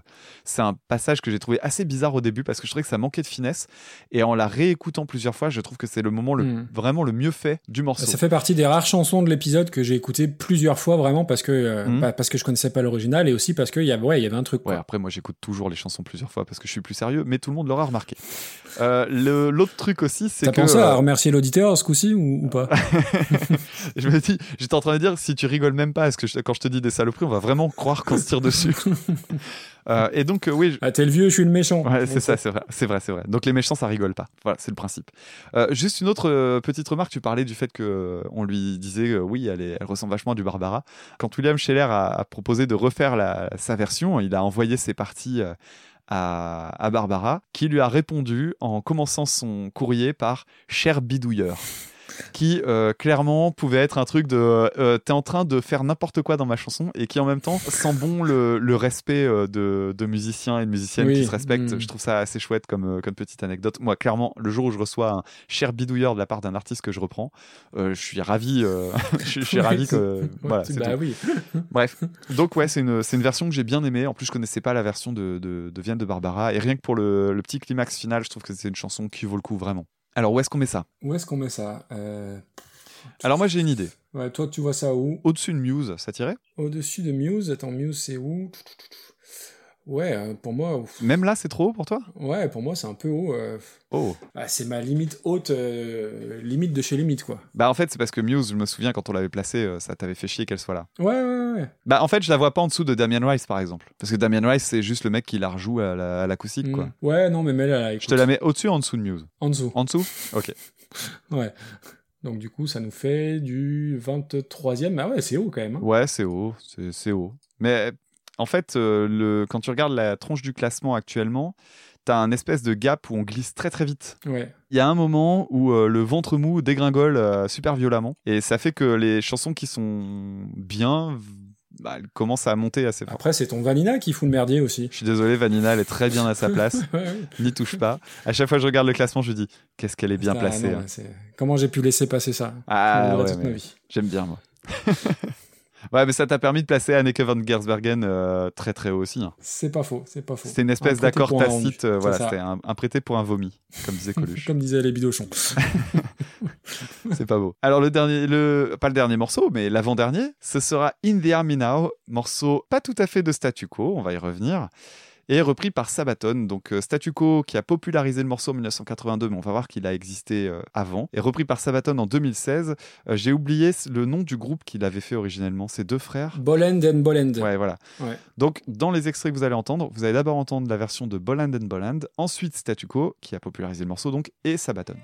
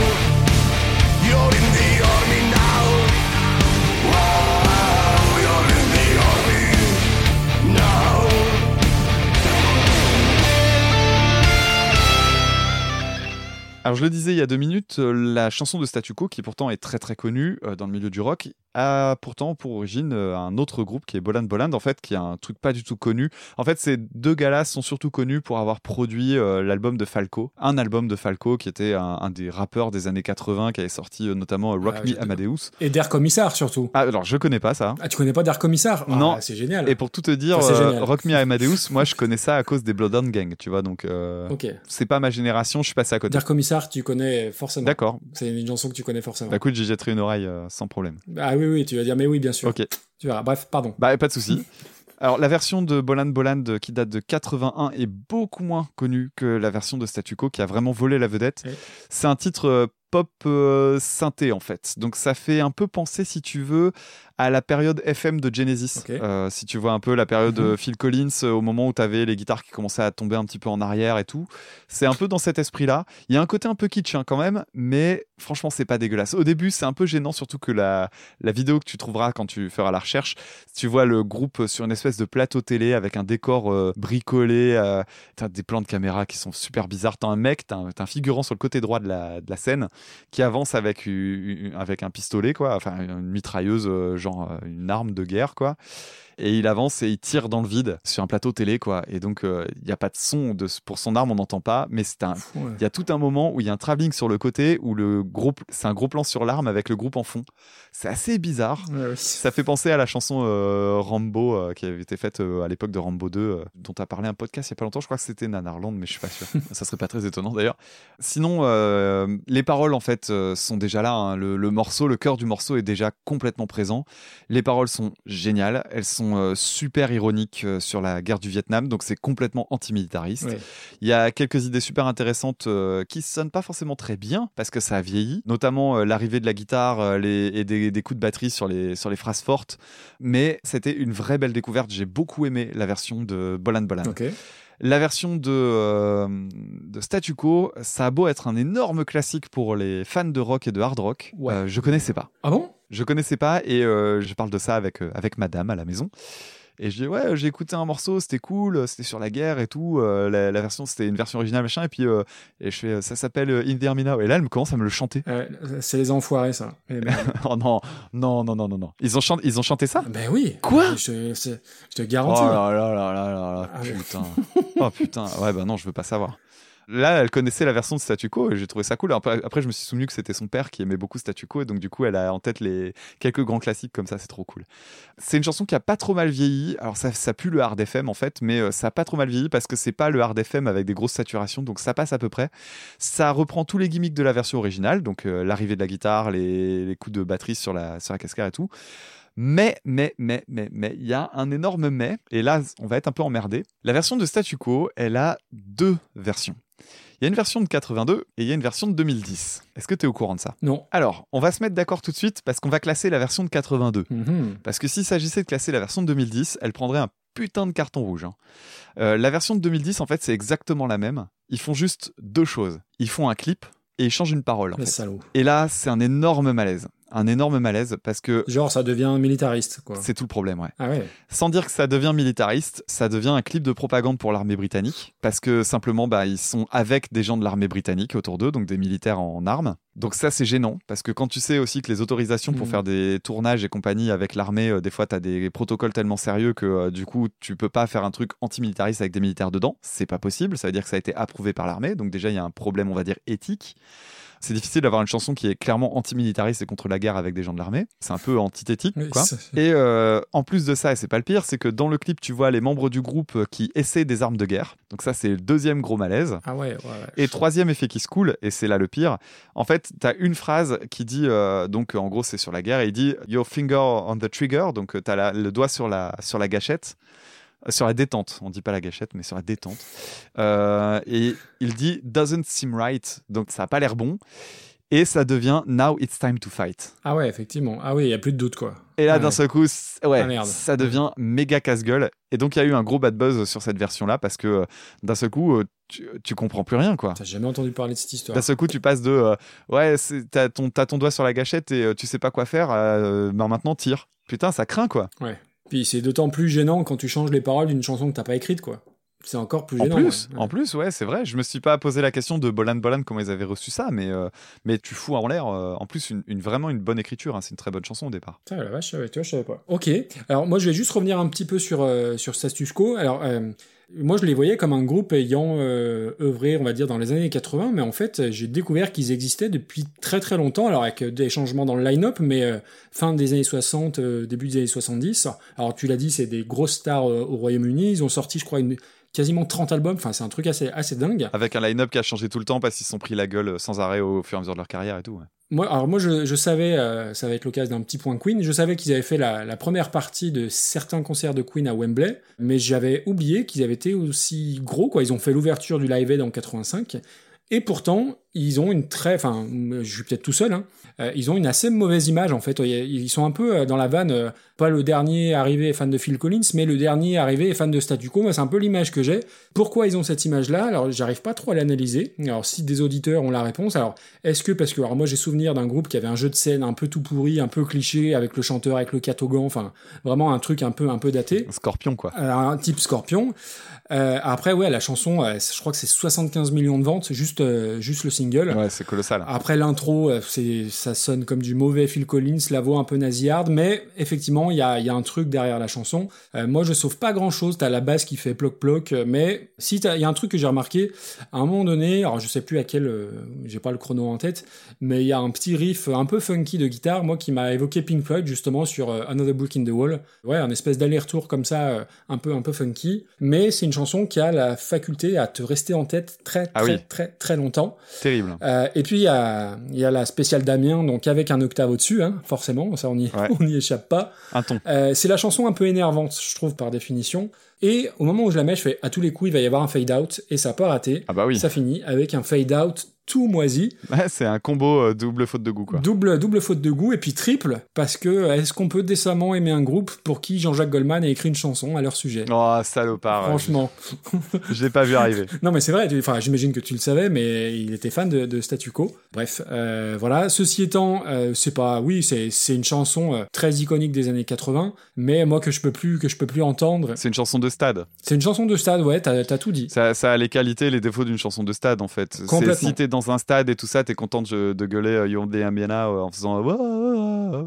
Mais c'est tout, quoi. C'est pas, ça, ça, ça va pas plus loin que ça. Je, je sais pas trop s'il y a des gens qui écoutent cette chanson-là pour se faire plaisir, en fait. Ouais, il y en a, y en a, il y en a certainement, hein, mais euh, Certainement, mais je trouve que c'est, elle prend son sens dans un stade. C'est la même chose que plein de chansons de Coldplay où je me dis euh, Ouais. non mais ça a zéro Mm, intérêt. euh, ok, à part être chanté à tue-tête. ouais, ou We Are the Champions de Queen, hein, que que je peux plus encadrer parce que c'est une chanson de stade et. ouais, aussi, ouais, ouais. Et donc pour la reprise par Sabaton, alors Sabaton, je ne connaissais que de réputation, euh, alors j'écoute plus beaucoup de métal, hein, je l'ai déjà dit, mais euh, je sais qu'ils jouissent d'une belle cote de popularité, sympathie dans le monde du métal. Ouais. Euh, je crois que c'est au dernier Hellfest où ils avaient remplacé euh, au pied levé Manoir qui, Oui, euh, qui c'est avait vrai. annulé au dernier, au dernier moment. Manoir, on le répète, c'est le pire groupe du monde sur bien bien des aspects, mais c'est pas le sujet du jour. C'est surtout que tu peux confondre visuellement Sabaton avec Manowar euh, parce que en termes de, de visuel euh, sur scène, c'est à peu près aussi moche. Ouais, ouais, ça, ça pique les yeux. hein. Alors la chanson, ça, je trouve que ça part très mal euh, avec euh, l'espèce de bruit genre des hélicos qui tournent autour. Et moi, ça m'a rappelé les, les, les, les sombres heures du true metal et ou du power metal des années 90. Mhm. Tous les groupes à la Hammerfall, Rhapsody, etc. Ah bah oui, complètement. Euh, donc le début, j'ai trouvé ça un peu un peu caricatural. Alors après, évidemment, je suis pas du tout fan du côté on est des warriors, on s'habille comme des guerriers, tout ça. Il y a forcément du second, du troisième, du dixième degré là-dessus. Après, ce qui tique, là où j'ai tiqué un petit peu sur la chanson, c'est le roulement DR du chanteur. Alors je me suis dit, est-ce qu'il le fait ça juste sur cette chanson ou sur toutes les chansons? Alors j'en ai écouté quelques-unes. Manifestement, il le fait sur quasiment toutes les chansons. Alors euh, est-ce qu'il peut pas faire autrement? Est-ce que c'est pour donner un côté un peu médi- médiéval? Je sais pas trop. Bah il est suédois, alors euh, du coup peut-être que ça joue. Ouais, mais les, les Suédois euh, parlent très bien anglais normalement. Donc euh, après la chanson, elle est un peu plus efficace quand il y a les, les guitares qui arrivent. Je m'attendais à un truc vraiment, vraiment plus violent que ça. Donc du coup, j'avais cette crainte et ils ont bien fait de ne pas pousser ça à l'extrême. Et le problème de ce genre de musique, quand tu prends le train en route, ça va te paraître super démodé tout de suite. Alors tu vois, moi ça, ça me le fait avec des vieux trucs hein, que, j'écoute euh, depuis longtemps. Euh, si je réécoute euh, aujourd'hui avec plaisir certains Maiden, certains Halloween ou des Dream Theater, tu mets ça dans les oreilles de quelqu'un maintenant en 2020, il va trouver ça super daté. Bah moi c'est un peu le problème que j'ai avec cette chanson-là de Sabaton.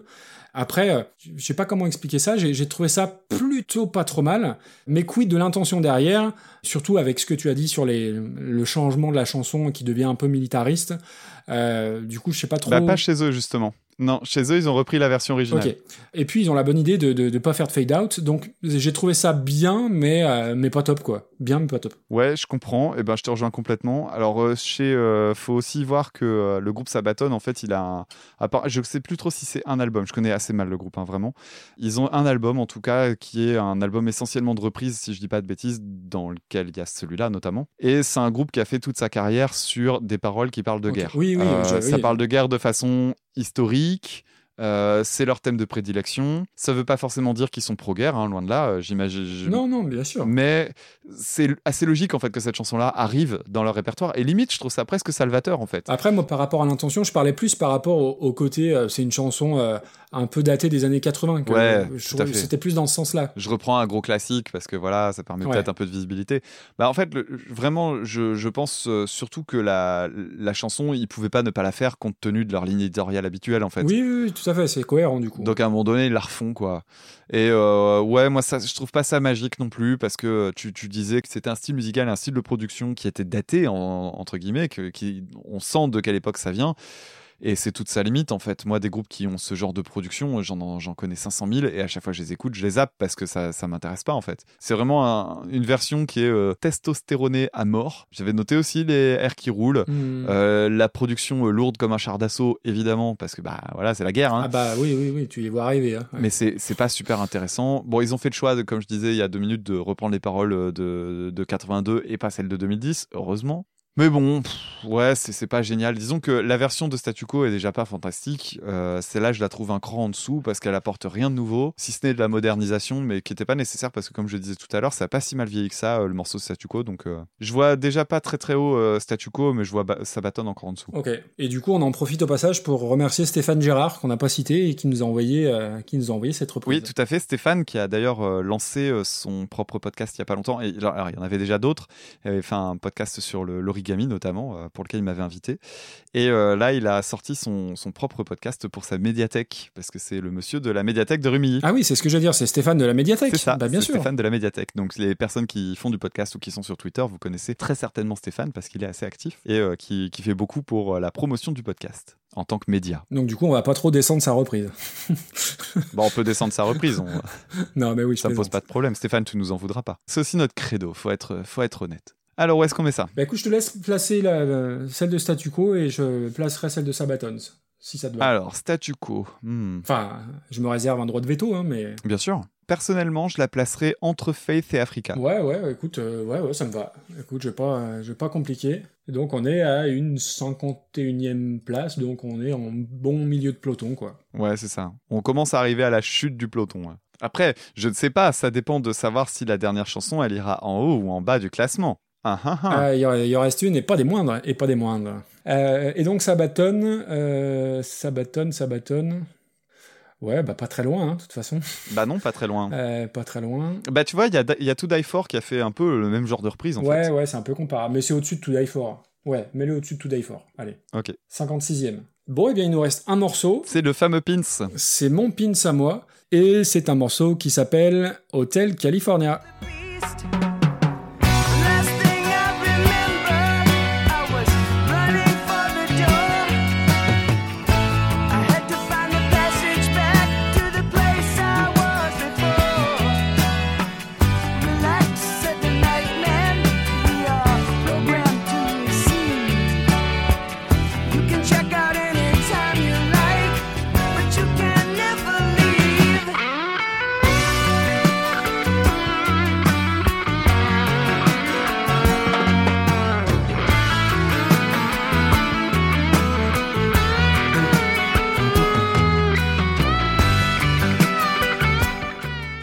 Alors, ce que je te propose, je vais d'abord parler de la version originale et je parlerai ensuite euh, de la reprise et de la personne qui nous a envoyé la reprise pour le remercier. Ou pas. Ou pas, on va voir. Euh, donc la version originale, euh, donc c'est une petite chanson qui a eu un petit succès qui s'appelle Hotel California par les Eagles en 1976 et je vais être très cliché, mais c'est une de mes chansons préférées depuis aussi longtemps que j'écoute de la musique que je puisse me souvenir. J'adore, j'adore cette chanson. Je ne m'en suis jamais lassé malgré les 6 minutes 30. Euh, j'ai détesté Iggy Pop le jour où il a dit bah, j'ai commencé à faire du punk parce qu'on entendait toujours Hotel California à la radio. Euh, Il y a tout qui est légendaire, l'intro, les enchevêtrements de guitare, les harmonies vocales, l'arrivée de la batterie qui est absolument dingue à écouter au casque, c'est du miel, la ligne de basse, le chant, les solos, c'est la chanson parfaite pour moi. Euh, Il y a des tonnes d'histoires qui circulent autour de, de cette chanson-là et du groupe, hein, parce qu'il faut pas résumer les Eagles à seulement Hotel California, même si c'est leur tête de gondole. Euh, la dernière partie, elle dure plus de deux minutes là avec les solos de guitare. Ça a demandé trois jours de répétition, donc je trouve ça toujours assez dingue. Euh, bon alors oui, tu vas me dire ouais trois jours pour finir sur un putain de fade out. Je te la, je te l'accorde. Non, mais même ça, ça, c'est- trois jours quand tu, quand tu mets sur euh, la longévité de cette chanson, c'est que dalle. Ah bah oui oui, euh, en, en ratio euh, bien sûr. T'as des morceaux comme ça, quand ils marquent l'histoire à, cette- à ce point-là, tu dis bah oui, ça a duré trois jours, pourquoi pas? Il y a tellement de choses dans le titre qu'on peut absolument pas s'en lasser. Je l'ai encore réécouté dans la voiture tout à l'heure avant d'arriver. Je me dis tiens, je vais réécouter euh, une chanson de la playlist. Je vais me remettre au Hotel California que je connais par cœur. Euh, Je peux te faire tous les mouvements des, des instruments. C'est euh, vraiment c'est pour moi. Je, je ne me lasserai jamais jamais de cette chanson. Et dans les fun facts, le titre de travail d'Hotel California, est-ce que tu le connais? Non. Euh, Il y a peu de gens qui le connaissent. Ça s'appelait à la base Mexican Reggae. Et donc la reprise, euh, donc la transition est toute faite, euh, puisque c'est une reprise qui nous est envoyée par Thomas Crayon, une reprise donc par Eddie Fitzroy et Big Star en 1988. Et pour la petite histoire, la liste que Thomas nous a envoyée s'appelle Les ravages du reggae.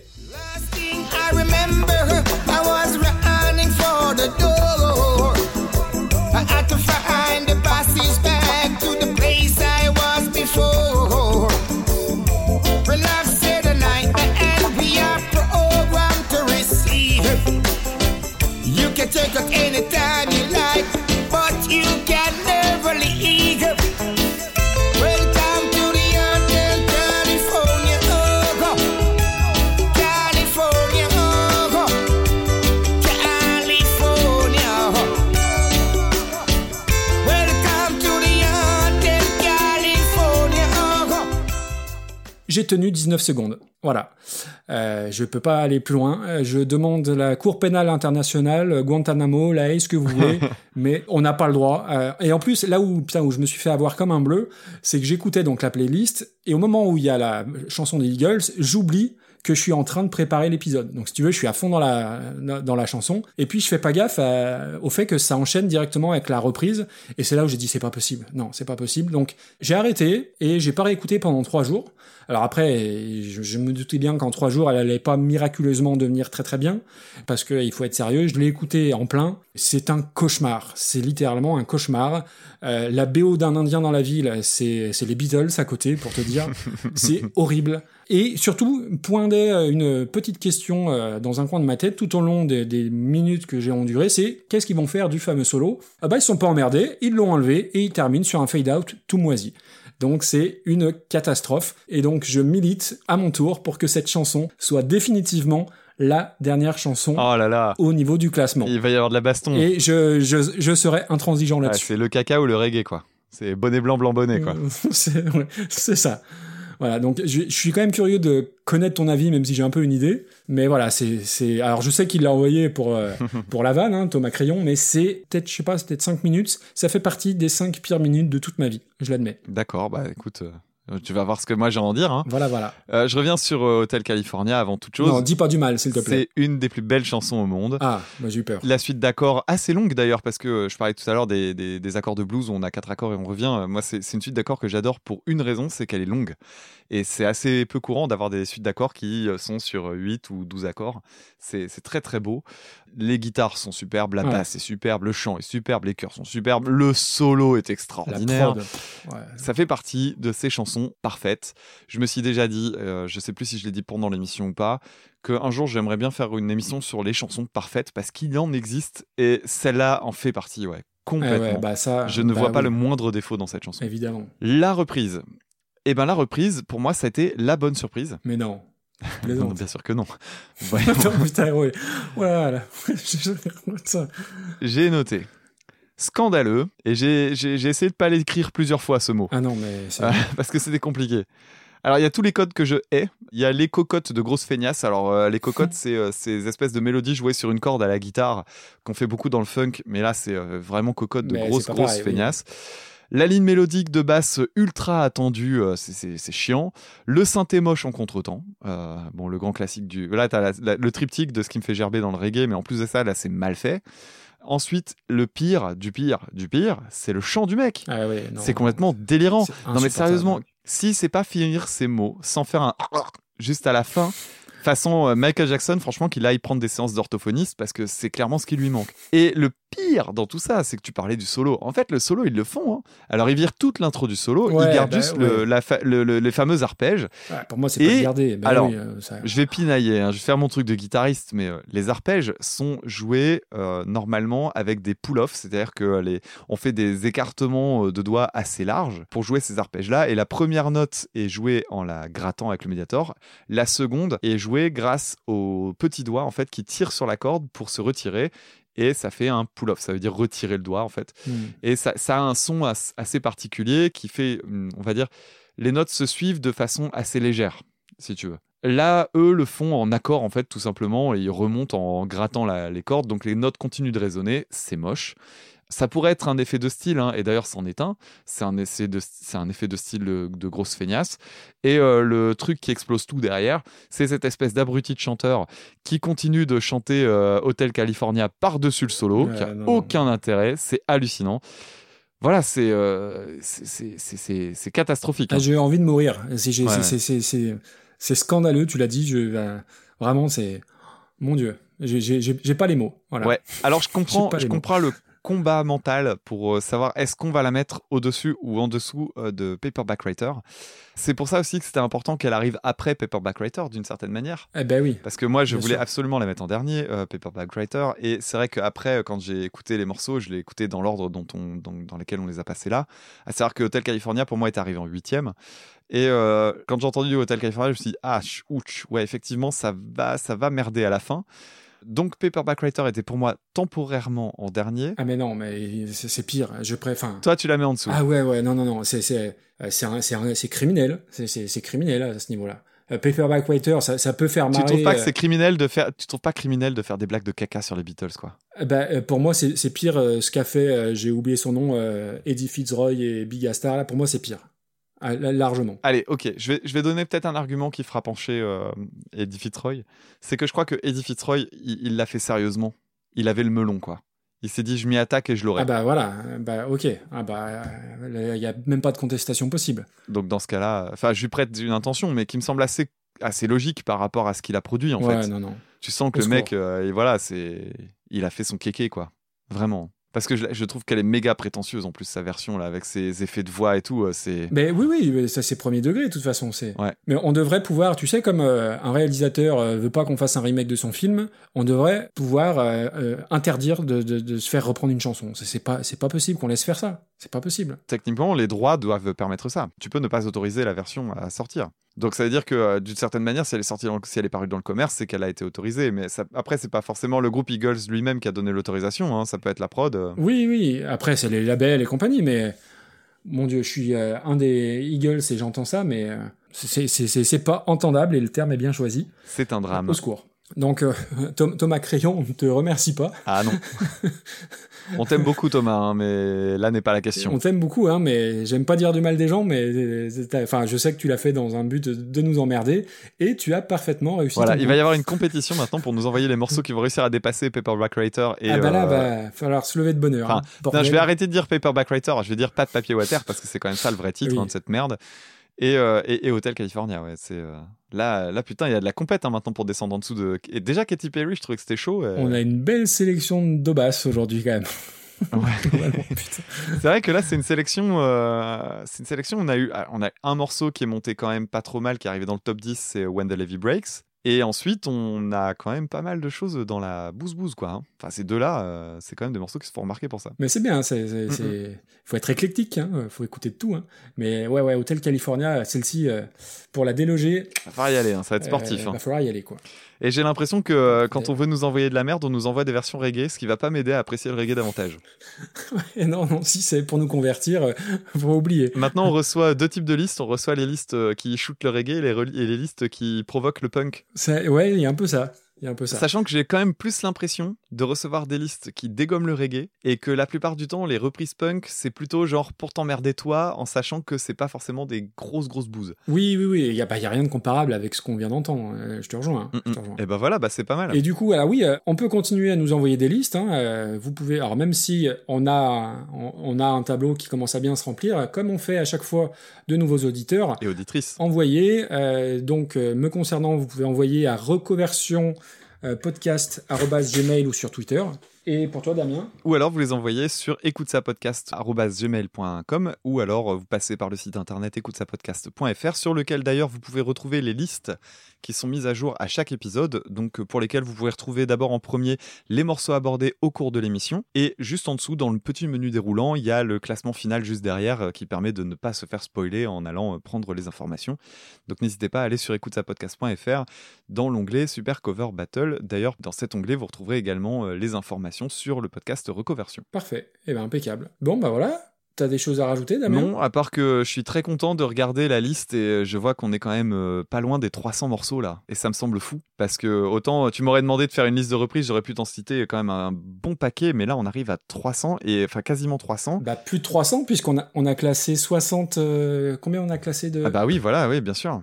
On est à 60 là. On a classé 60 chansons et il nous en reste 276 de l'autre côté, donc c'est assez fou. Ouais. Euh, et ouais, ouais, on a de quoi faire euh, plein, plein de super émissions. Mais euh, étant donné qu'on tourne au niveau des auditeurs, euh, voilà, ça sera pas toujours les mêmes. Donc continuez de nous envoyer.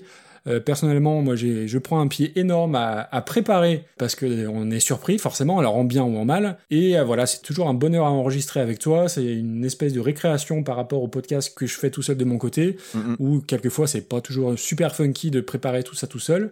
Donc du coup, euh, même si je te vanne sur Twitter, c'est, c'est de bonne guerre. Mhm. et ça reste un moment qui est toujours super agréable. Et bah vivement le prochain. Ouais, Voilà. et je profite aussi de l'occasion pour dire qu'à chaque fois qu'on reçoit des listes, on a aussi des, des très très gentils mots Oui, oui, oui. des personnes qui nous les envoient, auditeurs comme auditrices.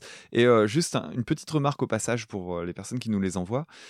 N'hésitez pas en fait quand vous appréciez un podcast, n'hésitez pas à leur dire en fait que vous les appréciez parce que un truc tout con, euh, le podcast écoute ça, je me rendais compte euh, au fur et à mesure que on, me prêtait euh, une grosse audience, machin, tout ce que tu veux, et euh, genre ouais tu dois recevoir des mails et tout. En fait non, Ouais, non. on reçoit très peu de choses, on a très peu de feedback. On a, on a beaucoup de feedback sur Twitter, ça c'est clair, les réactions en direct et tout ça.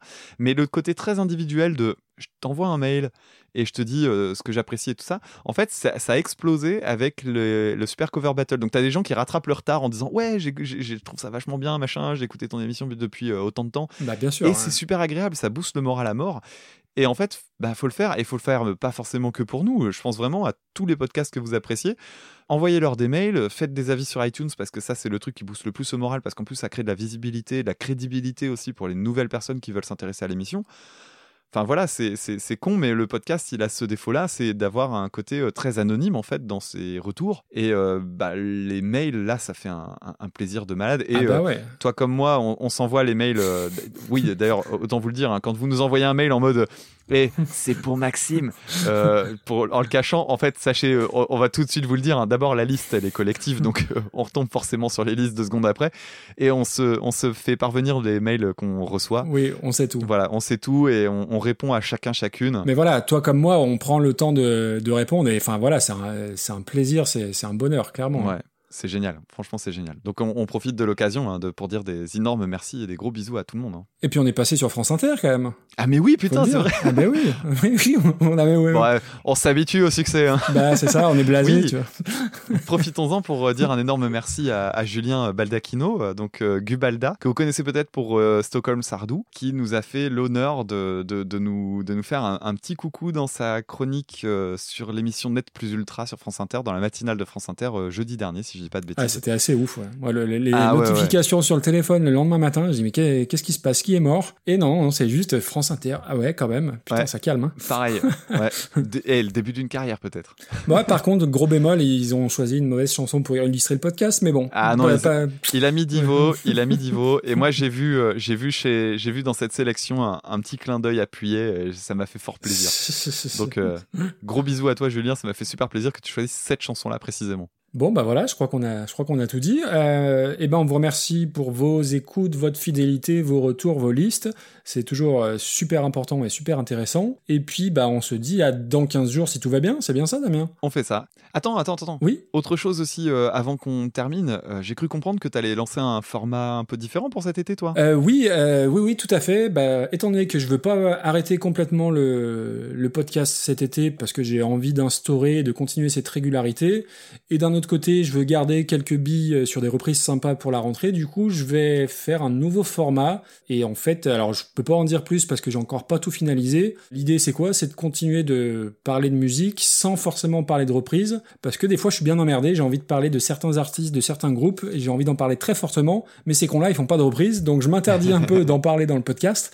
Donc du coup, euh, là, ce sera l'occasion de parler de trucs qui me plaisent, euh, qui sont plus ou moins connus, on va dire, sous un format un peu différent, peut-être avec des, des épisodes un peu plus courts, euh, toujours au même rythme, un jeudi sur deux, histoire de, de caler tout ça pendant l'été. Et mine de rien, il commence à y avoir de la concurrence hein, dans le milieu de- du podcast musical fait par des copains, parce qu'il y a aussi euh, les copains de Seasons qui ont lancé leur, euh, Oui, leur tout format à à, eux, de, où ils parlent également de musique, avec un épisode sur Xtreme que j'ai pas encore écouté, mais que j'ai hâte de, que je- pour lequel j'ai hâte de jeter une oreille. ouais, je l'ai téléchargé. Et, et ouais, du coup, je me disais, wow, wow, wow, wow, wow, mais c'est quoi ce bordel là Tous les copains qui commencent à faire Eh, mais comment je vais faire moi pour garder mes auditeurs et mes auditrices là? Vous allez tout me piquer. Et puis j'en ai déjà parlé, mais je, je vous recommande de nouveau d'écouter le podcast euh, Quatre garçons dans le podcast qui traite des Beatles. Oui. Euh, il y a trois épisodes. Le premier était sur euh, Strawberry Fields. Le deuxième était justement sur les Badfinger. Et à ce sujet, bah, j'ai écrit une chronique euh, sur l'album No Dice de Badfinger euh, sur le site albumrock.net. J'ai vu, ouais. Et le troisième épisode de Quatre garçons dans le podcast, il est extraordinaire. C'est Paul is Dead. Voilà, je vous en dis pas plus. Faut absolument l'écouter. C'est super bien foutu et on y apprend plein plein de trucs. Ouais, c'est en playlist de mon côté. Il faut absolument que je rattrape ça parce que ça a l'air vraiment très bien. Ah, c'est génial. Et euh, de mon côté, je me permets juste le petit instant promo aussi. Le Zig de Pod doit avoir commencé à l'heure où paraît ce podcast. Ah, génial. Donc, euh, les analyses euh, individuelles de morceaux proposées par des podcasteurs et des podcasteuses. Euh, sélection très très variée, encore une fois. Et le hasard décide, puisque j'ai trop de propositions par rapport au nombre de semaines possibles. Donc, tirage au sort.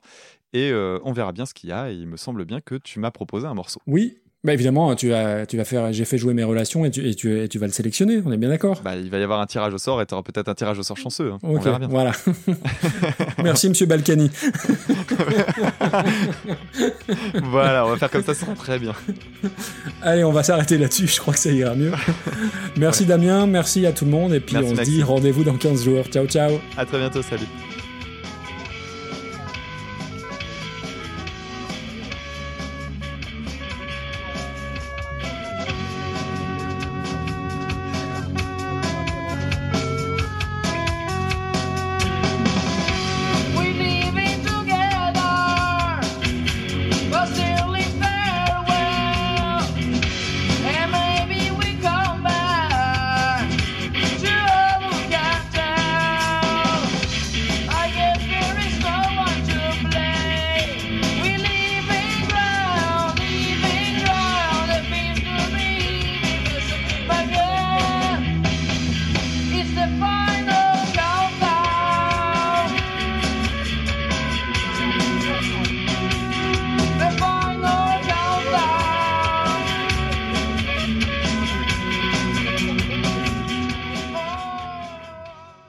À fait.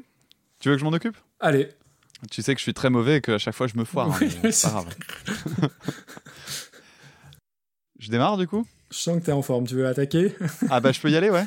Tu me le laisses Ouais, vas-y. Oula, vas-y. Il est motivé. Il va, il va descendre ça en flèche. Putain, en plus je suis dans la même humeur que l'autre fois là. J'ai encore l'impression d'être sous coke. Tu me verrais purée. Ben calme-toi. Tout va bien se passer. Mais tu sais, c'est même pas être tendu. Je suis, je suis excité, je suis énervé en fait. C'est, fou. Je sais pas de comment ça se fait. Mon métabolisme des fois il fait Eh ça. ben, écoute, énerve-toi sur les bidochons. Ah bah t'inquiète pas, je vais. Ah merde. T'inquiète, Ah ouais. t'inquiète, c'est parti là. Vas-y, vas-y. Ah ouais, ça, ça va gicler là. Max Rabe und das Palast Orchester. Orchester. C'est pas comme ça qu'on dit? Je pense qu'on fait plutôt un A. Euh, Ah, Max, Max, non, pas tout à fait. Max Rabe und das Palast Orchester. Ah, c'est nettement mieux. Sehr gut, sehr gut. Euh, Euh, ben, je vais commencer ich, du coup. Ich mag Deutsch. Ich mag Deutsch. Ah, pourtant, j'ai fait allemand troisième langue en seconde, mais putain, ça remonte. Ah non, moi j'étais une grosse merde en allemand. Ah, bah, oui, oui, bah, bah, pas mieux, hein, pas mieux. Ouais, bah écoute, euh, tu feras un podcast sur les nazis de ton côté et tu. Monsieur, Tu- vous rapprochez, Non. vous rapprochez les Allemands des nazis. C'est moche, c'est moche. En plus, on avait déjà fait notre Non, point non, nazi ouais. euh, dans l'épisode avec Rammstein, C'est ça. avec un titre pas du tout putaclic. Alors, Super Ciné Battle, euh, ils aiment bien les films avec les méchants nazis. Bah, nous, on aime bien les chansons avec les méchants nazis. Voilà. Tout Comme à fait. ça, le, le lien Et les fait. chants nazis. hein, Euh, non, non, euh, faut pas. Alors où est-ce qu'on mettra pas ça trop, du coup? pas trop, Damien. Pour moi, c'est beaucoup plus pénible d'écouter. euh, Oh putain, l'erreur de copier-coller. C'était- Je sais pas si tu l'as vu. Je sais pas si tu l'as vu, mais c'était euh, Euh, Paperback Writer qui est monté à cette place-là. C'est pas Ça va possible. pas être possible, non. Non. C'est pas ton pins? C'est pas mon pins. Ah, non, Je m'attendais à ce que ce soit ton pins. Ah non. Eh, bah, tu vois, tu vas être surpris, mon gars. Ouais, mais je sais pas pour quelle raison ce sera ton pins hein, non plus. Donc. euh, Euh, oui, oui, oui. Non, non, non. On mais- va voir. Non, non, c'est, non, non, c'est pas mon, c'est pas mon pins. D'accord, d'accord. Ah oui, non, bah non. Ah bah non. Et je vois. Eh bah je- oui. je- Évidemment, j'avais oublié cette ligne. Mais oui. Oh putain. eh Mais oui. Eh, voilà. Effectivement, ce ne sera pas pourrait, ton pins. Et je ne peux pas t'en vouloir. Non. Voilà, voilà. Ça, c'est fait. Alors, excuse-moi. T'avais vu, t'avais bu trop de bière? Euh, Non, je disais bonne nuit à mes fils, figure-toi. Oh, c'est mignon. Allez, allez. On enchaîne. Ouais, mais ça t'a permis de placer euh, Anneke van Giersbergen. euh, Putain, j'arrive toujours pas à le dire. Draline, oh oh oh oh. De Commir Sagelan, oh oh oh. Non, ça te Bah, parle pas? Je chante très très non, non, mais tu peux très bien la chanter, mais euh, je la, si je la connais pas, je passe à côté. Mais merci pour la tentative. Tu couperas ça au montage, Bien sûr hein, que non. évidemment. Tu, parais- tu passeras dans le bêtisier, dis bonjour à nos auditeurs qui écoutent jusqu'au bout.